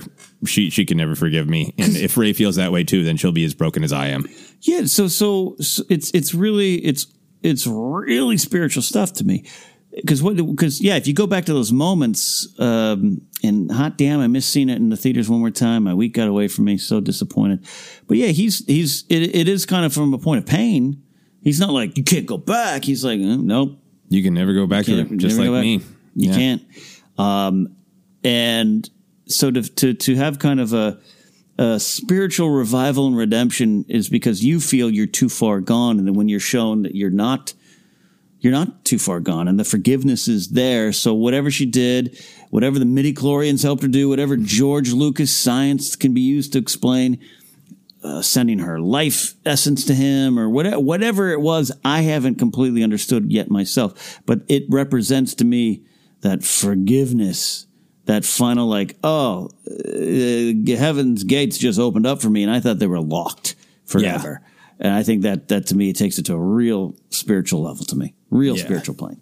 Yeah, it plays great against uh, End of Last Jedi when I think in some ways Kylo is at his darkest. Mm. Yeah. Uh, his messed up looking face, and he says so spitefully, like, Mm. "Did you come back to you know to apologize? Did you come back to save my soul?" Mm-hmm. You know, and looks like, "No." Yeah. This is like totally the opposite of it, right? Yes. Of where he doesn't he he needs his mother Yeah. to say it's okay. Um, yeah, and I, I totally take it as she could only do it at this at at the exact right moment. Mm-hmm. Uh, partially because of her choice, partially because of her vision about the end of her Jedi journey. Yep. Uh, but also because the uh, effort it would take would potentially Yeah, end her life, right? Where she is. Yep. uh, yeah, so just on the kind of like the poetry level of it, that we have learned that he can stay committed to this dark side path because she is the symbol of light. She is the symbol of uh, any possibility of forgiveness or redemption, Yeah. and he can he can never go back to her. So for her to reach out and say, "Hey, you you think you can never come back to me, mm-hmm. so I'll come to you," like on on an almost cosmic level.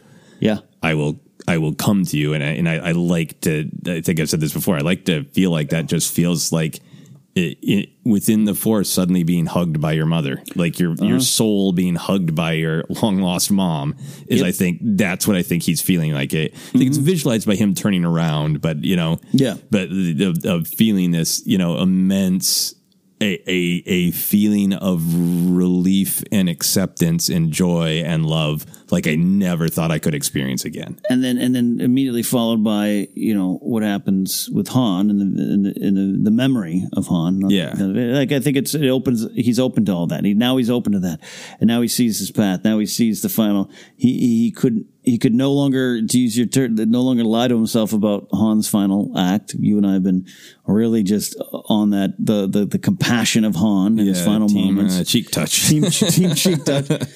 I think he's fully he's he's down on his knees. He's down on his knees. That's why I keep going to a spiritual sense. It's Yeah. a U two song, man. He is down on his knees, uh, uh, uh, feeling it and open it and and and and and still hurt and still sad and still knows he's got to make some make good on some mistakes, but. Um, the forgiveness. It's the it's the forgiveness and the force. Yeah. I I feel like on an almost uh, to be nerdy about the sort of the whole idea of living force, cosmic force, that that the the act that takes such power is it is a, a like an emotional force projection, like Luke force projected his his appearance, Yeah. uh, to create. But this is almost like this emotional projection, so that she's almost I don't think controlling Kylo, but like riding with Kylo, kind of like attached to him. And I think when Rey stabs Kylo, it it does physically. I don't think she has a burning hole, but I think it physically it ends her.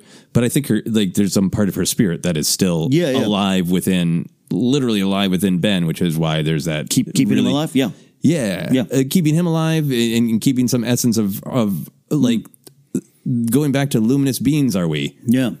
Like her body passed, but she is still with Kylo until he gives that life. And like, is that part of Leia's life? Yeah. That energy that he is passing on to Rey, and that that is that that beautiful moment of them both fading away at the same time. Yeah, uh, yeah, right. Which is moving, very moving. Uh, yeah, I, and that's why I said not fully, you know, because I, I, you know, to get into the nitty gritty of, of of George's force mind. Sometimes I, I keep saying it, but it's like, yeah, it's like it's like what really actually happened. But I think you're right. I think I think I like the idea of of not that he be in conversation with Leia at that moment because I think they do go at the same time. It, but because like it's not like Kenobi going and him suddenly talking to Luke, but, No. but to have some kind like she's there with him almost in that moment. Yeah, just like the the energy of her, the spirit of her, what she stood for, what she fought for. Yeah, and, and it's might be something that we could get uh, a little more on, perhaps some clarification, but just a little bit more in the in the novel. Yeah. That I'm looking forward yeah. to that kind of stuff. Yeah, that's going to be great. Um, so when she uh, uh, initially uh, lies down to reach out to Ben and to make that connection, uh, she is holding Han's medal. Yeah. Um, as people have pointed out, so that's not just fan service out of the blue that Yeah. Maz has given it to Chewie. It's been established in the movie. But it's interesting to me that the uh, the dice had kind of been this symbol of Han and his legacy in The Last Jedi. Mm-hmm. So how do you feel about that choice? Do you think the dice and the medal are, are different kinds of symbols? Do you think the dice should have been carried over to that moment of uh, Rise of Skywalker? If JJ hadn't cut his own scene in Force Awakens, maybe. He, Still he one of the things. reestablished the uh, yeah the the dice in the cockpit, and then yeah, I I like the choice of the medal here. I like the choice of the medal because it also is going to connect to the Chewie moment a little bit later in the film. But I, I like the choice of medal because that is a, uh to me a, a moment shared between Leia and Han. yeah. I, The power of that wing. Yeah, right? look, I remember some of the jo- jokes, and they're funny jokes. I love a good joke about Star Wars, but like, you know, this is uh, th- those dice are really tied to his ex girlfriend. it's not necessarily shared. Um, I think it takes on a new meaning over the course of his life, Yeah, and it's look, not just they were there prior to it. But So if Qi'ra wants to reach out to Kylo, yeah, you know. Um, but jokes aside, I just think it's a, that's a big shared moment in memory and a symbol of of what happened, a symbol of their past, a symbol of of who Han was, yeah, and that that that that would make sense that the, a little more Han essence is in that for this moment. yeah, Eh, yeah. Because I think maybe I think there's an interesting argument about Kylo having a relationship to those dice, particularly if JJ hadn't cut that scene. Yeah. where he looks at him, right? Is it? Uh, Yeah. Uh, I mean, there's some Rian Johnson interviews of dope. Yep. uh, thought everybody would be very familiar with those, but but it, since you know Kylo wanted to be like his, da- you know, there's a Yeah. line in um, uh, the Daniel Jose Older novel. I think uh, no, I can't remember where I can't remember where it's from. Mm-hmm. There's, there's a lot. There's a lot of novels, but uh, establishing that Ben, you know, wanted to be a, a, racer like his dad, and the, that the dice are the symbol of that side of Han, of like Mm-hmm. Right. the cool pilot, the cool racer, and maybe they meant something like that to Kylo of wanting to grow up to be like his dad. Yeah, yeah. But for Leia, reaching out to their son, Mm-hmm. you're so right that that medal is about the two of them. Mm-hmm. In in so much as it's about Han, it's his reward for caring about something, Right. turning around and doing the right thing. Yeah. You know, you go back to A New Hope, and and Luke is bummed that Han won't uh, Yeah. help them, and Leia says, "Well, he's he's got to choose. No one can choose his destiny for him." Mm-hmm. And then he made the right choice, and that that is a symbol of y- this is a symbol of your dad making the right choice. Yeah. And if he hadn't done that, son, you wouldn't be You here. wouldn't be here. Uh, so I think it has a lot of weight in that we can't- uh, relationship. Yeah, we can't choose for you now, Ben. You got to do it. Yeah. Uh, we've talked a lot about Leia training as a Jedi. Uh, I want to uh, dig just a little bit into this idea that one of the reasons that she surrendered her lightsaber to Luke, as they say in the movie, is that she had a vision of her son's death at the end of her Jedi path. Uh, So the, the way my head's been turning on that is that maybe at the time that was a I don't I, I don't see the details. I don't see how, but I don't know if this is the right path for me. Yeah. Along with other considerations that you Right. know they talked about in a lot of uh, books and in comics about wanting to feeling like her path is is to be a, a politician Yeah. and to be a leader that way. But just focusing on the element where it's I'm not sure I want to continue this, uh, starting from a place of ambiguity, and then her son falls and she doesn't still doesn't know uh, is this moment going to become clear to me at any point Yeah. i kind of like the head headcanon of uh, last jedi events of last jedi happens she's open more to the force and she has a little bit more clarity Yeah. if she's opening to the force and she's meditating and she starts to see that moment that i thought was awful mm-hmm. the death of my son that me following this path will lead there mm. is actually a last hope for him. Mm-hmm. And enough that I would confide and tell Maz about it so she understands what's happening. Right. When it does, that a moment will come. I will sense when that moment is, and that will be the moment for this vision that I had so long ago to be not a dark, horrible thing that happens because I'm a Jedi, but my last most Jedi like act of giving my life for the possibility hmm. of saving my son. Yeah. And that what had been a negative prophecy was potentially a positive one. I love the I love those ever changing multi interpretation prophecy kind of Yeah. things. You know, I love that. I definitely see this, and I know this wasn't a favorite choice for some people watching the movie, and I and I respect where that comes from. I, I see this as led, as you just described, reclaiming that path, like really going right or wrong. I did it, but also I, th- I think there's a lot of right in the decision uh, with with with the other factors. But Yeah. in this moment, oh, not not necessarily this moment, but along like what you just said, uh, uh, following the events of the Last Jedi uh, and seeing this, having this awakening, and going, no, you know what, uh, we're back on it, and, and I'm not necessarily out fighting. I don't have my blade, and I'm a active Jedi Knight in a sense. Yeah. Um, you know, by the way, the institution doesn't exist really right now. I'm on my own. I'm something else, and and and and we're back on it. You know, I need to because she could have even with Luke on could have. Yeah, sorry, Rey. We'll find you. We'll find you someone. I don't know. We'll see if Tera Sinube's around. I don't know. We'll. Yeah. um, you know what I mean? So I, I like I, I I interpret it as kind of a of, of a getting back on the on the bike, so to speak, but getting back on the on the journey, Yeah. reclaiming what was hers. reclaiming what was hers. And do you like the specific vision that her son's path, uh, that her Jedi path would end with her son's death, and the the vision that somebody else would reclaim her lightsaber? Would that work for you, or was it too on the nose? No, it really it, it was powerful to me. It, it adds a lot to Rey's story. Mm, Palpatine or no one, it doesn't matter to me. It adds a lot to Rey's story of of completing the journey too. That's to me the, the bearing of the blades and the symbol of just like and and what you you said so well uh, coming out of our viewings of literally in 1980 the promise yoda gives a promise and this is the it's it's fulfilled over and over again in this movie and completed and that rey takes it home for her, i think that makes it work for me and that's why i'm glad we got that versus you know i get i get it. Uh, you know i'd love to we'll never get that unless we get a book a new canon and give it to me. Give claudia gray who handles leia so well of this tough decision Yeah. to actually step aside. And and after the camera shuts off what does she actually say to luke you know Yeah. because is it a is it i'm afraid does she run away does fear take over in that moment Yeah. because what you're describing it would and then and then later on oh, it shouldn't have it shouldn't have been fear it should have been comfort Yeah. but her son's still going to die so how do you deal with it Yeah, that's that's a hard thing, you know. we'll never Yeah. really get it but Yeah, I hadn't even thought. Uh, uh, you said such a great thing about the completing the journey. The idea of the lightsaber that that her vision is applies to both Ben and Rey. That yes, uh, her her her son's end, uh, but it turns out more more positive than maybe it sounded. But also that idea of somebody will pick up this saber and complete my journey makes this direct through line to Rey.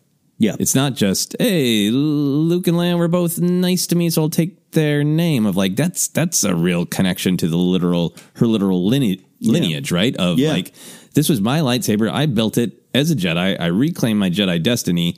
I can't complete what I have set out to do as a Jedi, but I, I have comfort knowing that somebody will pick up my literal blade and Yeah. help me complete my mission. And that person is Rey. That really gets into sort of mythic storytelling about Yes. why we even actually have children. Yeah. that sort of that Yeah. sense of continuation and, and lineage and makes it literal. Mm. Finish this good journey I was on. Yeah. Yeah. Uh, great stuff. So uh, we, we talked a little bit about uh, her deciding to various reasons to decide not to follow the Jedi path. Now that we've got much more in, uh, information of like, yep, uh, Palpatine's done, gone, uh, Anakin's gone, Death Star 2 is all blowed up. Right. Uh, right now, let's Yep. train. Um, how do you feel about her deciding not to do it for Jedi reasons? For I, I'm rather be a leader, politician reasons? Does that all track? It does for me in, in, in terms of the movies. Uh, uh, going back to Force Awakens, I, I, I don't know. Sometimes I'm like, should I have had more questions back then in Force Awakens in 2015 of why did she have a lightsaber now? What, what, what you know, she should have continued the, the journey. And then when I got the answer in Bloodlines, it just, it really made sense to me because what are you just describing? Um, it's almost like Poe's reaction to Rey. We need you. Yeah. You're, off, you're doing this. What are you doing? So imagine at that time, a year or so after Endor or, um, you know, Battle Jakku, whatever it is, Galactic Concordance is signed. And then here, here, looks like, great, we got to go away. And then she's looking over here going, yeah, but there's Mothma needs me, Ackbar Yeah. needs me, all the government's My comlink's com- blowing up. Yeah, Yeah, com- with yeah. Uh, messages about the government, and you need me to go meditate Yeah. about the cosmic versus the living. What now? Yeah, and then plus, by the way, you don't even really know. Like, I, in my there's a part of my head canon that thinks that even if this is going into Rise of Skywalker, that she at one point was like, "Go figure out you." And then we'll pick it up because right now this is on fire, not by war, but by we want to get this right. But, but I was we need to get this right. trained to be a leader from birth of Alderaan. I know how. I know how to, you know, make the trains run on Yeah, time. I fought for this. Yeah, I, I, I, I earned this in a way. Not that Leia would be that that egotistical, but like I fought for this moment, Luke. This is the path I'm on. Um, but hey, let me learn and everything. So to throw in the Kylo stuff or the Ben stuff. So yeah, if you're already like, all right, all right, all right, uh, all right, the force is bigger, maxi big. The force is. Let me go train, and in the middle of the training, you get this vision that you don't fully understand. Um, imagine if Luke fully understood the vision in Dagobah. yeah, Imagine if he really was like, "Oh God, hey, I'm going to become my father. I'm out of here." yeah. Probably for the better of everyone else. I can imagine Leia uh, a tough conversation. This is why I want to know. This would be a fun conversation in a book, uh, you know, or just an entire book about it. I'm sure she wasn't like, "Peace, I'm out." Yeah, You know, sure we see the moment in the movie that seems she takes the masks off. We hear Luke say, Yeah. we don't hear her, her go, "Hey, I'm out." Imagine they had some conversations for a bit. Yeah, I mean, it seems like she was so open to the Force, and, and the Force presented her with this vision. Yeah, and Yeah. Luke does. Luke doesn't fully understand it. No one can give an answer. No, yeah, because I don't think this plan has been in motion. Like, oh, too bad Kylo fell to the dark side. But you know, your vision's got it. You'll Yeah. project yourself; it'll be fine. And does Like, she think uh, by by not going forward, does it stop the vision? I I, I don't Yeah. think she's naive to think the Force just goes, "Oh, okay, cool, you're out." Yeah, But at the same time, she is needed there. Yeah. and that's the greater good. I think that's uh, so great. I, I think about her as a person of responsibility. Yeah. In saying, all right, well, I feel this real responsibility to build a new government.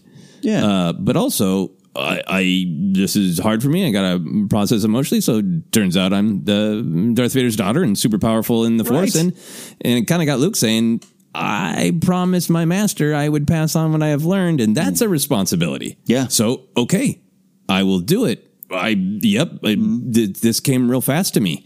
Yeah. You know, we went and found a kyber crystal, built the saber. uh, I'm, you know, I'm already a, a trained warrior. Yeah. You know, I understand that part of it, and now I'm opening myself up to the force in this verdant place. And yeah, I, I, I got this. Yeah. But then at a certain point, y- y- pragmatic Leia going, yeah.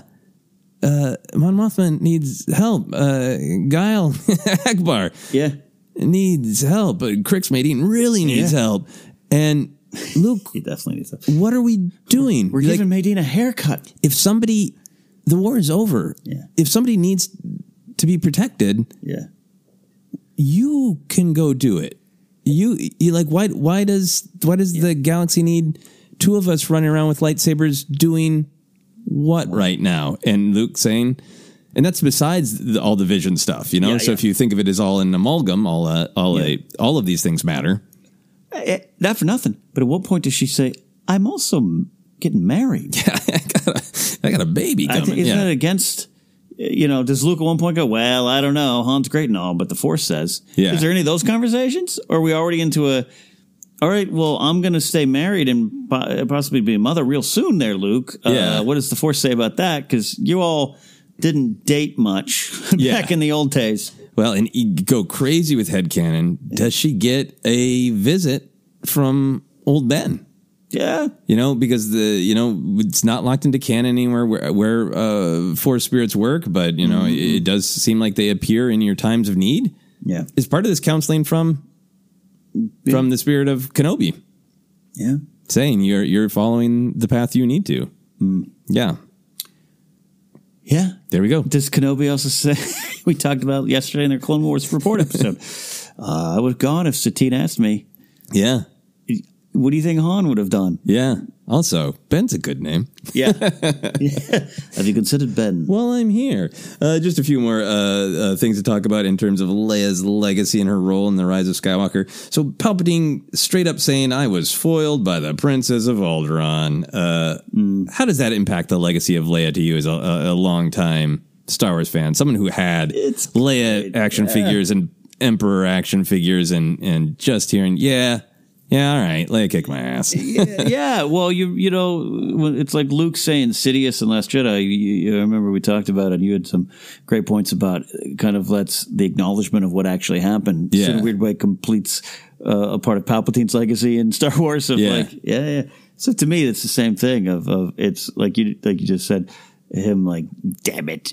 First Bail, then her, and Padme. Uh, you know, uh, so it, it just is a, a very well-rounded legacy of Leia to me Yeah. just because he defeated her. Uh, it's her rebellion. You know, there's other leaders that, you know, but like Lucas always said, the rebellion's her story. Yeah. And the rebellion overthrew him. Yeah, the rebellion overthrew him. Yeah. You know, because I'll tell you what, things aren't going great when he, you know, you know, if he if he succeeds in killing Luke, I guess you could say you know, the shield doesn't go down. They don't take down the second Death Star. I, I don't. Maybe there's some technicalities that I'm I'm, I'm I'm overlooking, but you know what I mean. Like he wasn't in a great spot. no, no. Her rebellion was doing a pretty damn good job. Yeah, causing him some problems. Yeah, and I think in terms of this, you know, I know some people find his uh, motivations uh, muddy in the Rise of Skywalker. To me, they all track. He manipulated Ben Solo uh, from afar through the puppet of Snoke for years, mm-hmm. Long so that he could eventually possess him. Yeah. and he was inches from that great victory. Kylo was about to kill Rey, the last Jedi, the last hope, mm-hmm. and then he would get what he wanted. And he would get his sweet revenge by possessing a Skywalker. And Leia stopped it all. It, it just it, it's so it, it's such growing up with the original trilogy and knowing Leia's a badass and getting to see that a little bit, but to get to see it fully culminate of yeah. she stopped his decades long plan in its track and he tries to play it off of like uh, she followed me but no big deal i'll just fine I love it. yeah. I love it. uh, so han poe finn rey they all invoke what leia stood for and what she fought for. To you at this point now that we have been through the entire journey of the skywalker saga w- what is that? What did she stand for? What did she fight for? What's what's her legacy to you? I go back to Leia, Princess of Alderaan, where she goes from, you know, she's a, uh, feisty teen uh, coming up in the world, uh, and then learns that there's some real things going on there that have some meat and, and, and merit her attention, and, and include, including breaking the rules and fighting for what you believe in, and and then learning, thinking that her parents aren't involved in that or you know what's going on. And then those those dinner parties they keep having are, are both the formation of the rebellion in a way and then the Tarkin dinner. From that person to now this is someone who's always going to fight for what's right always going to put her needs uh, uh, above everyone else because that's what she wanted to do as a as a privileged princess in, on this land. Yeah. uh, I think that's the legacy that truly is she's the the the the mother of rebellion a lot. Mon Mothma has a lot to do with that. Let's not take away anything from Mon Mothma, anything from the various uh, components that that built uh, the rebellion uh, and the cells and Enfys Nest. Anyone you can say hey had something to do with it. It all kind of uh, goes story wise into into this figurehead that is Leia to me. So Yeah. So to see it here, to see what they talk about, continue fighting, fighting for hope uh, fighting even over the losses, fighting over the mistakes, fighting over the pain, tortured, fighting through that loss of, of your family, your planet, loss of your husband, still fight to stick through. Steadfast has been that word we keep using a lot around these parts recently, but to to actually be steadfast is hard. Yeah. It's hard, and Leia succeeds time and time again. So that's part of what it means to me. Yeah. I, th- I think if you articulated her her role and her history in the rebellion and in Star Wars so well. I think for me, when it translates almost um, in Star Wars, but also in real life, that she's just such a great shining example of uh, y- you fight uh, for what is right, and it's rarely easy. You know, I think sometimes we, we watch simpler stories in, in the bad guys are obviously the bad guys. You, you know, you watch a simple sitcom and the bully was mean and the, the nerd stands up and pushes him and the lunchroom cheers and it's, it's clear the good guy was always in the right. I feel like, you know, the story of Star Wars, often the story of, of real life is it's not. Uh, you don't have anyone cheering for you. You're just doing what's right because it is right. And in fact, it's really hard to do the right thing because there are millions of forces opposed to you. And Leia, you know, with their sense of charm, sense of humor, she really has this like, I'm doing what's right, not because it's easy, yeah, or I'll win a, uh, an award, but just because it is right, right, and I can't do anything else but what is right, and I have to roll with that, and the intelligence that it also takes to do the right thing on a scale like that, on a sort of institutional scale, where there's so many just little lines where she just sees the big picture. Yeah. You know, that a lot what Last Jedi is about. I think it's some of the analysis that Rian Johnson probably did to arrive at that. But hmm. going back to A New Hope, where she's like, they let us escape. That that's the only Yeah, thing that yeah. explains the ease of our escape, you know, and she's the one who knows exactly what the Yeah. probe droid is and is kind of prioritizing what needs to happen yeah. at the Battle of Hoth. I- I- It's not like she she has to deny her emotions sometimes out of duty, but it's not even like a denial of emotion. It's like this prioritizing of Yeah. five things are on fire. Nobody thinks that small fire, the smallest of the fires, is the biggest problem. Yeah. I'm the only one who sees that's next to like a, a big can of gas. Yeah. So I'm the one in the room who's going to go stop fighting the other fires, put out that exact fire right now because that's the one that's the actual problem. Mm. And I'm the only one in the room smart enough and dedicated enough to see it. That's Leia to me. And it time and time again is shown. Yeah. Time and time again. Knows which fire to put out. Uh, so I want to talk just very briefly about Leia as a force spirit because that was yet another way that we saw Leia uh, adopt the legacy of, of, of being a, a Skywalker and being a Jedi.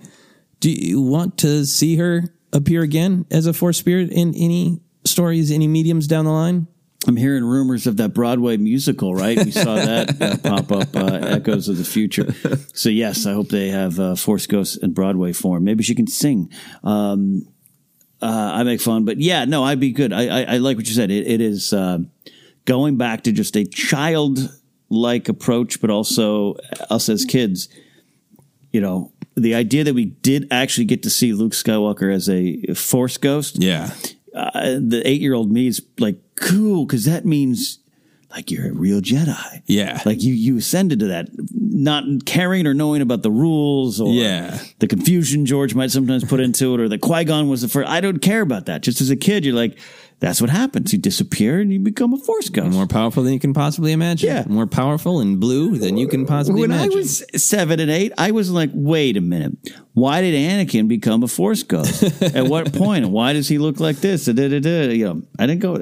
So to see it just on base level, that's it. It really brought the tears to my eyes the first couple times because it was just like, yeah, I'm seeing that. yeah, is Leia is a force spirit. Yeah. Because in that moment, it wasn't like, well, too bad Carrie Fisher passed away. Well, you know, I bet Trevorrow had a better script. It just was like, yeah, Of she course. is one of those. Yeah. and there it is. Yeah, that's her. Her legacy is to be that. That's a part of her legacy. Yeah, uh, I would love it, it, whenever we get storytelling that goes beyond the sequel trilogy era, which I don't think we're going to get a- anytime soon myself. Uh, but when we do, the idea that Force Spirit Leia could sit on a log like Obi Wan and kind of tell you what's what. Yeah. That uh, the role of being the advice giver. Yeah. The role of like, hey, young Jedi, you know, or middle aged Rey, I know you're upset about X. but let me break it down for you. It's a great role for Leia Oh, as a force gosh. spirit to be Yeah. able to pop in and, and give advice. Uh, so we talked. You mentioned this a little bit. Um, great idea of no one's ever really gone. Uh, big idea of the sequel trilogies. So Leia's not gone as a character, right? There will. There's many more stories to tell. There might be a Disney Plus show. Who knows down the line? Anywhere in her lifespan, uh, including her forever existence within the Force. What Leia story do you want to hear more than anything? Oh yeah, definitely the the training one. Just uh, just maybe just a stage play, not even a Broadway musical. Just a Steve Martin, right? Like uh, with, with Claudia Gray's input. Just uh, Leia and Luke at the uh, at the Parisian cafe talking about the, her decision to leave. Um, I think there's enough room. There's not a ton of room, but enough room to get a Princess Leia of Alderaan kind of sequel story set during and around the events of Star Wars Rebels. Okay. So that that that period of time, she's actively a part of the actively part rebellion. She's not the I won't describe her as completely precocious at the beginning of Leia of Alderaan, but just the I'm doing what I'm learning my rites of passage as a queen, queen to be. Maybe to oh crap, there's now a war. Now there's something I'm involved in a lot bigger and better. Then you see her in Rebels delivering the the Hammerhead Corvettes, and she's already in it a little bit. You know, Yeah. she's already. And then short while later, she is face to face with Vader on the on the Tantive Four. So uh, there's a little bit of time, but I want a story there. The next that, that that in between. Yeah, yeah, that would be great. I would also love a book, uh, again, probably by Claudia Gray, of the, Leia's Jedi journey of of her her training with Luke, because there mm. could be a ton of interesting stories. There could be some Yeah. emergencies they're responding to. That mm. yeah, that would be, uh, and get into that philosophy of of laying down. Saber and, and Claudia Gray's written mm. about those prophecies so well in Master and Apprentice to Yeah. write about that vision. Be beautiful. Mm-hmm. Absolutely beautiful. So that is our look at the legacy of Leia. That is wonderful. You know, a little behind the scenes stuff. You know, we, when we wrapped up the Poe and Finn stuff, we were like, should we? What should we do? Should we do some other Rise of, non-Rise of Skywalker stories? And you and I both just kind of went, well, there's Leia. Yeah, we need to talk about that because you're such a Leia. huge part of that Yeah. movie. So, uh, hey, thanks Justin for bringing us through that one because that was a lot of fun, and uh, thanks Jennifer for uh, for checking in. We definitely valued her opinion there on Leia. Let's go to our segment here, the power of the light side. This comes to us from our Patreon supporters. Uh, Joseph, uh, do you want to read this one from our uh, Patreon supporter here? Oh, sure. Here we go. This is from Brandon Barr.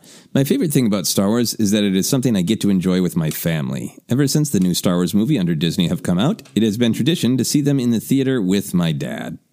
We've loved every Star Wars movie under Disney so far, and going to the theater every December, except Solo, of course, because it came out in May, has been awesome. My dad unfortunately suffered a massive heart attack in November, but mm-hmm. thankfully he survived. It was sad for me thinking that I might not have been able to see the end of the Skywalker saga with him, but his recovery was good enough that he was able to make it to the movie theater with me this December to see The Rise of Skywalker. So that is something I'll always be thankful for when it comes to Star Wars. No matter how sad and scary times can get, Star Wars has always been there to make you forget about all of your worries. And at the end of the day, it's a nice reminder that hope and good thoughts always prevail. Oh, that's uh, that's great. Number one, Brendan, happy your your father's uh, doing well. Uh, yeah, sometimes my father had a, had a heart attack years ago, and he was uh, up and running almost too fast. But it's never it's never too fast uh, to go go see some Star Wars. So that's that's a great story there. Yeah, I, I think it's a, a, a spirit uh, in an adventure that a lot of us share of that uh, sort of ritual of seeing it with Yeah. family and, and Mhm. with uh, with friends, and is a, a big part of the magic of Star Wars. Thank you so much, Brendan. Uh, thank you very much indeed. Now we're going to go to some of our uh, general audience questions. First from Twitter, Michael Gibbons. Hey, got a fun query on force healing for you. The Rise of Skywalker talks of transferring life essence as a way to heal. So if you got a long-lived species like Yoda or Maz, and they transferred some of their life essence to a human, could that person outlive their normal lifespan? Well, okay, now we're getting into the weeds, and I love it. I think maybe. I think maybe I'm on board for maybe. Maybe, yeah. I mean, I think uh, part of me thinks of there's that difference between you know the luminous spirit and the physical body, and I whatever the Star Wars science is. There's a part of me that's like, well, yeah, Yoda and Maz live longer because just like their physical body, their cells don't break down as fast as us uh, junky humans Yeah. with our short Yeah. lifespans. Uh, but that are that everyone's spirit is just as powerful is a nice thought to me. I, could, I mean, I could definitely see it playing out this way, or seeing somebody with a stronger connection to the Force, maybe has bigger life spirit. But Yeah. I think that's the way my mind goes: is that your your body is your body, and you know, genetics determine how, Yeah, how long it takes to absolutely fall apart on you. How many years from zero to back pain do you get? uh, but your spirit is everybody's spirit is the same. Yeah, I like that idea. I mean, maybe like a couple years, like a little, like, wow, that's weird. I, I'm, I'm running a little faster now, or something like that. There, but uh, you know, uh, I've now that I've it, I'd like someone to transfer their life essence into me. Uh, Michael, Absolutely. If it's true, question. come along, Maz. Come on along, yeah. Uh, Nick Field says, "Hey, what becomes of the sequel trilogy characters now? Could there be a novel, uh, TV show, comic series that takes place after Episode Nine? I know they might want to move on and or leave the time period open for now, but there's logic to striking while the iron's hot. I'd like to see them all again. Yeah, and I would too. Uh, iron, iron, the iron is hot. I was going Yeah. to say from a certain point of view, but the iron is still very hot. Yeah, I mean, I think we live in such a different time than when the the other two times the Skywalker saga ended. Yeah, in 1983 and 2005, and it's it, I think it's uh, particularly they're under the microscope sense like. Hey, uh, boy! This this chapter of the Avengers in MCU is over, but here's a bunch of those stars having their own adventures. That it is really like, yeah, the the Finn and Jannah TV series. Come on, Yeah. you know, uh, I would pay any amount of money I could get my hands on to see just a short Jedi adventure of Rey. Uh, Yeah. Rey training. Yeah, I'd be thrilled for all of those things. I it, it as Nick says, I don't think the actors are up for it right now. Yeah. Um, but I think I have hope that since we do live in this different era, and it's unimaginable, yeah. unimaginable that in 1987, Return of the Jedi comes out in 1983. In 1987, Harrison Ford would have just said, "Yeah, you know, I'll do a one-off Han Solo adventure." Uh, But the our the nature of our media landscape and our culture has changed so much. I think I have hope that hey, maybe four years from now, uh, uh, John Boyega's like, you know what? I like being Finn. Yeah. Can you can you write me a Finn adventure? I'll do that. Yeah. I and I, I, I hope for that because we, we didn't get to see the um, original trilogy actors uh, revisit those roles. Yeah. at- in in their younger years. It would be awesome to see that for any of these sequel trilogy characters. Yeah, I think all three of the the majors, uh, well, all four, including Adam Driver, are, are definitely in that uh, like that was a wonderful journey. I need some time away. Yeah. You know, even Adam Driver can do all the SNL sketches he wants, but I mean, in terms of just coming back to it, I, all of them in some way, shape, or form. But yeah, I think uh, even even some of the original trilogy characters in the sequel era, getting more books and stuff like like uh, Nick's suggesting. We've talked often here about, hey, where's our animated series of uh, Luke and Lor San Tekka going around the world? Now Luke and Lando going around the galaxy. You could you could have a lot of that. Uh, and I, we talked too, like you could easily say there could be some cynicism out there. Well, I thought the Skywalker saga was supposed to end. Like, then have that thought. The, if they announce episode 10 in a year, I'll be happy. I'm not going to say, like, just Yeah. gimme, gimme, gimme.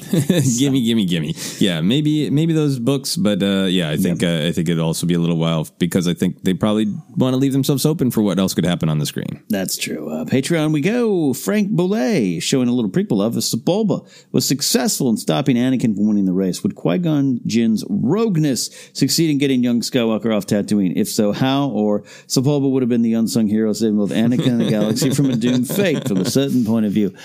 I have thought about this, not necessarily with the uh, Sebulba the hero, Yeah.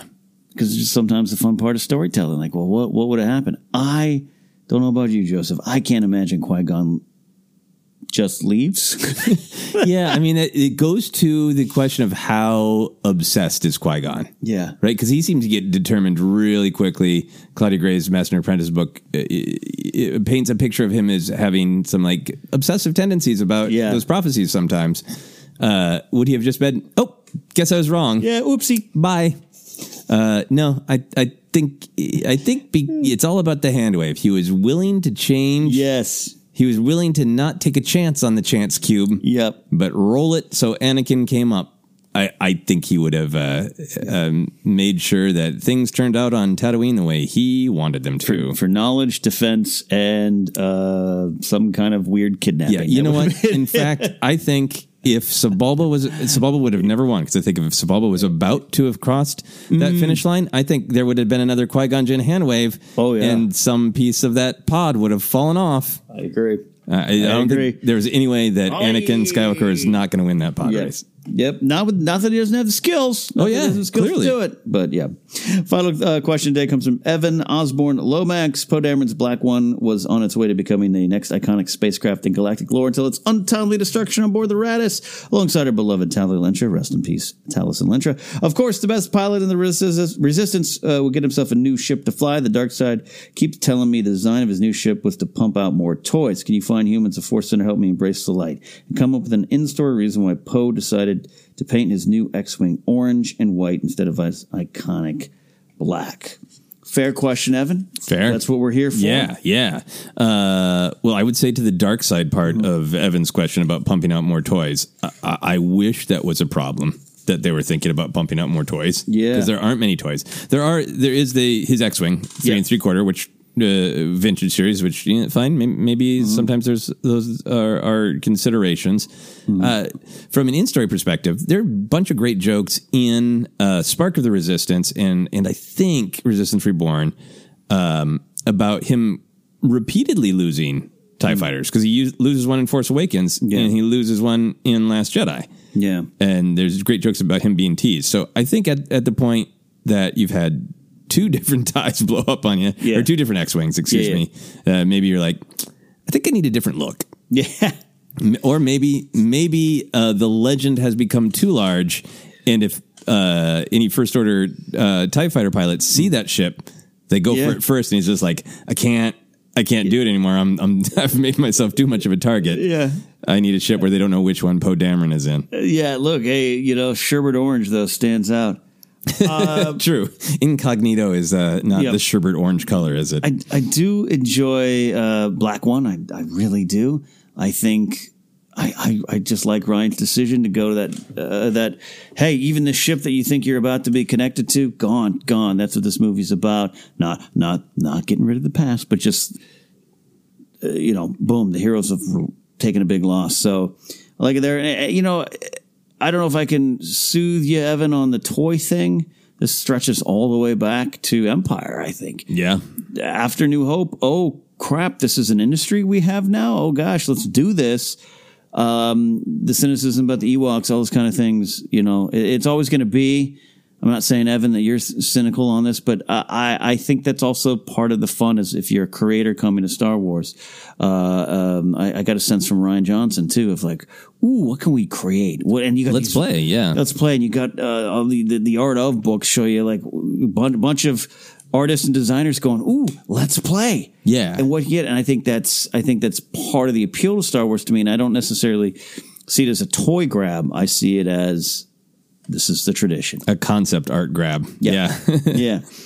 Well, I don't, Evan, I don't know if we helped, but great question. Uh, uh, nonetheless, Evan, uh, Frank, Nick, and Michael, if you have a question or want to join the conversation about today's episode, you can do so by going on Twitter at Force Center Pod. Use the hashtag Force Center, like our Facebook page. We're on Instagram and YouTube as well. Podcasts available a lot of different spots, including iHeartRadio, Apple Podcasts, Google Podcasts, Stitcher, and TuneIn. And we're, we've got merch, teepublic.com slash user slash Force Center and Patreon. Joseph, we, we did hit a new thing. Something's in, in the works. Yeah, that is right. We hit a couple new things and we're working on them all, but Tony Thaxton is working away at making some new music uh, per Ken's uh, directions for Star Wars Ranked. So thanks for helping us uh, clear that. And we were going to have more news coming very soon about the other goals that we have passed. Uh, a couple people have asked on social media. One of the, I think, best things that we can offer on Patreon is to, that all of our patrons get uh, added to the Discord server, Yeah. which is a, a fun and friendly place to discuss uh, Star Wars with other fans. We got our own things going on. Uh, you can go to my website, kennapzok.com, and follow me on Twitter. Uh, also, I, speaking of tune in, I, I am now back in radio. So, New Castle, Pennsylvania, 107.5 WLDJ. I'm spinning solid gold hits every Saturday morning. Uh, and you can listen anywhere in the world on the TuneIn, TuneIn app, uh, Hall of Fame Music Radio. So, check it out. Kind of a fun little wrinkle to just pop back into my life. Yeah, man, I haven't even heard about this Yeah. one. So I, I got to hear about this off air, Yeah. uh, everybody. So uh, we're gonna wrap up. Uh, I am uh, at Joseph Scrimshaw on Twitter and Instagram. You can follow all of my other comedy adventures, live shows, and podcasts, and all that stuff on my website at josephscrimshaw.com. That is it for this week. So for Jennifer, Joseph, me, and especially for Leia, we'll see you next time. This was Force Center.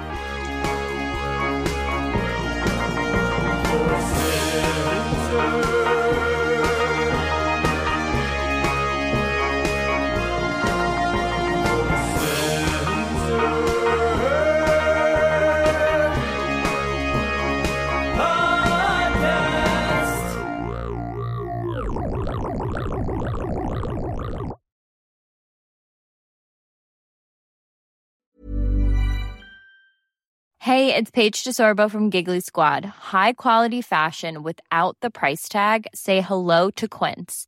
I'm snagging high-end essentials like cozy cashmere sweaters, sleek leather jackets, fine jewelry, and so much more. With Quince being 50 to 80% less than similar brands.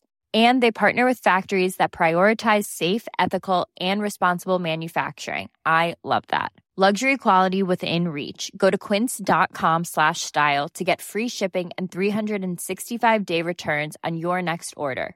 Quince.com slash style. Hi, I'm Daniel, founder of Pretty Litter. Cats and cat owners deserve better than any old fashioned litter. That's why I teamed up with scientists and veterinarians to create Pretty Litter. Its innovative crystal formula has superior odor control and weighs up to 80% less than clay litter. Pretty Litter even monitors health by changing colors to help detect early signs of potential illness. It's the world's smartest kitty litter. Go to prettylitter.com and use code ACAST for 20% off your first order and a free cat toy. Terms and conditions apply. See site for details. Planning for your next trip? Elevate your travel style with Quince. Quince has all the jet setting essentials you'll want for your next getaway, like European linen, premium luggage options, buttery soft Italian leather bags, and so much more and is all priced at 50 to 80% less than similar brands. Plus, Quince only works with factories that use safe and ethical manufacturing practices. Pack your bags with high-quality essentials you'll be wearing for vacations to come with Quince. Go to quince.com/pack for free shipping and 365-day returns. The secret to summer ready skin is here. Osea's number one best selling Undaria algae body oil, clinically proven to instantly improve skin elasticity and transform dry skin to silky, soft, and unbelievably glowing. Its signature scent of freshly squeezed grapefruit, cypress, and mango mandarin transports you to sun kissed summer days. Get healthy, glowing skin for summer with clean vegan skincare from Osea. Get 10% off your first order site wide with code GLOW at OseaMalibu.com.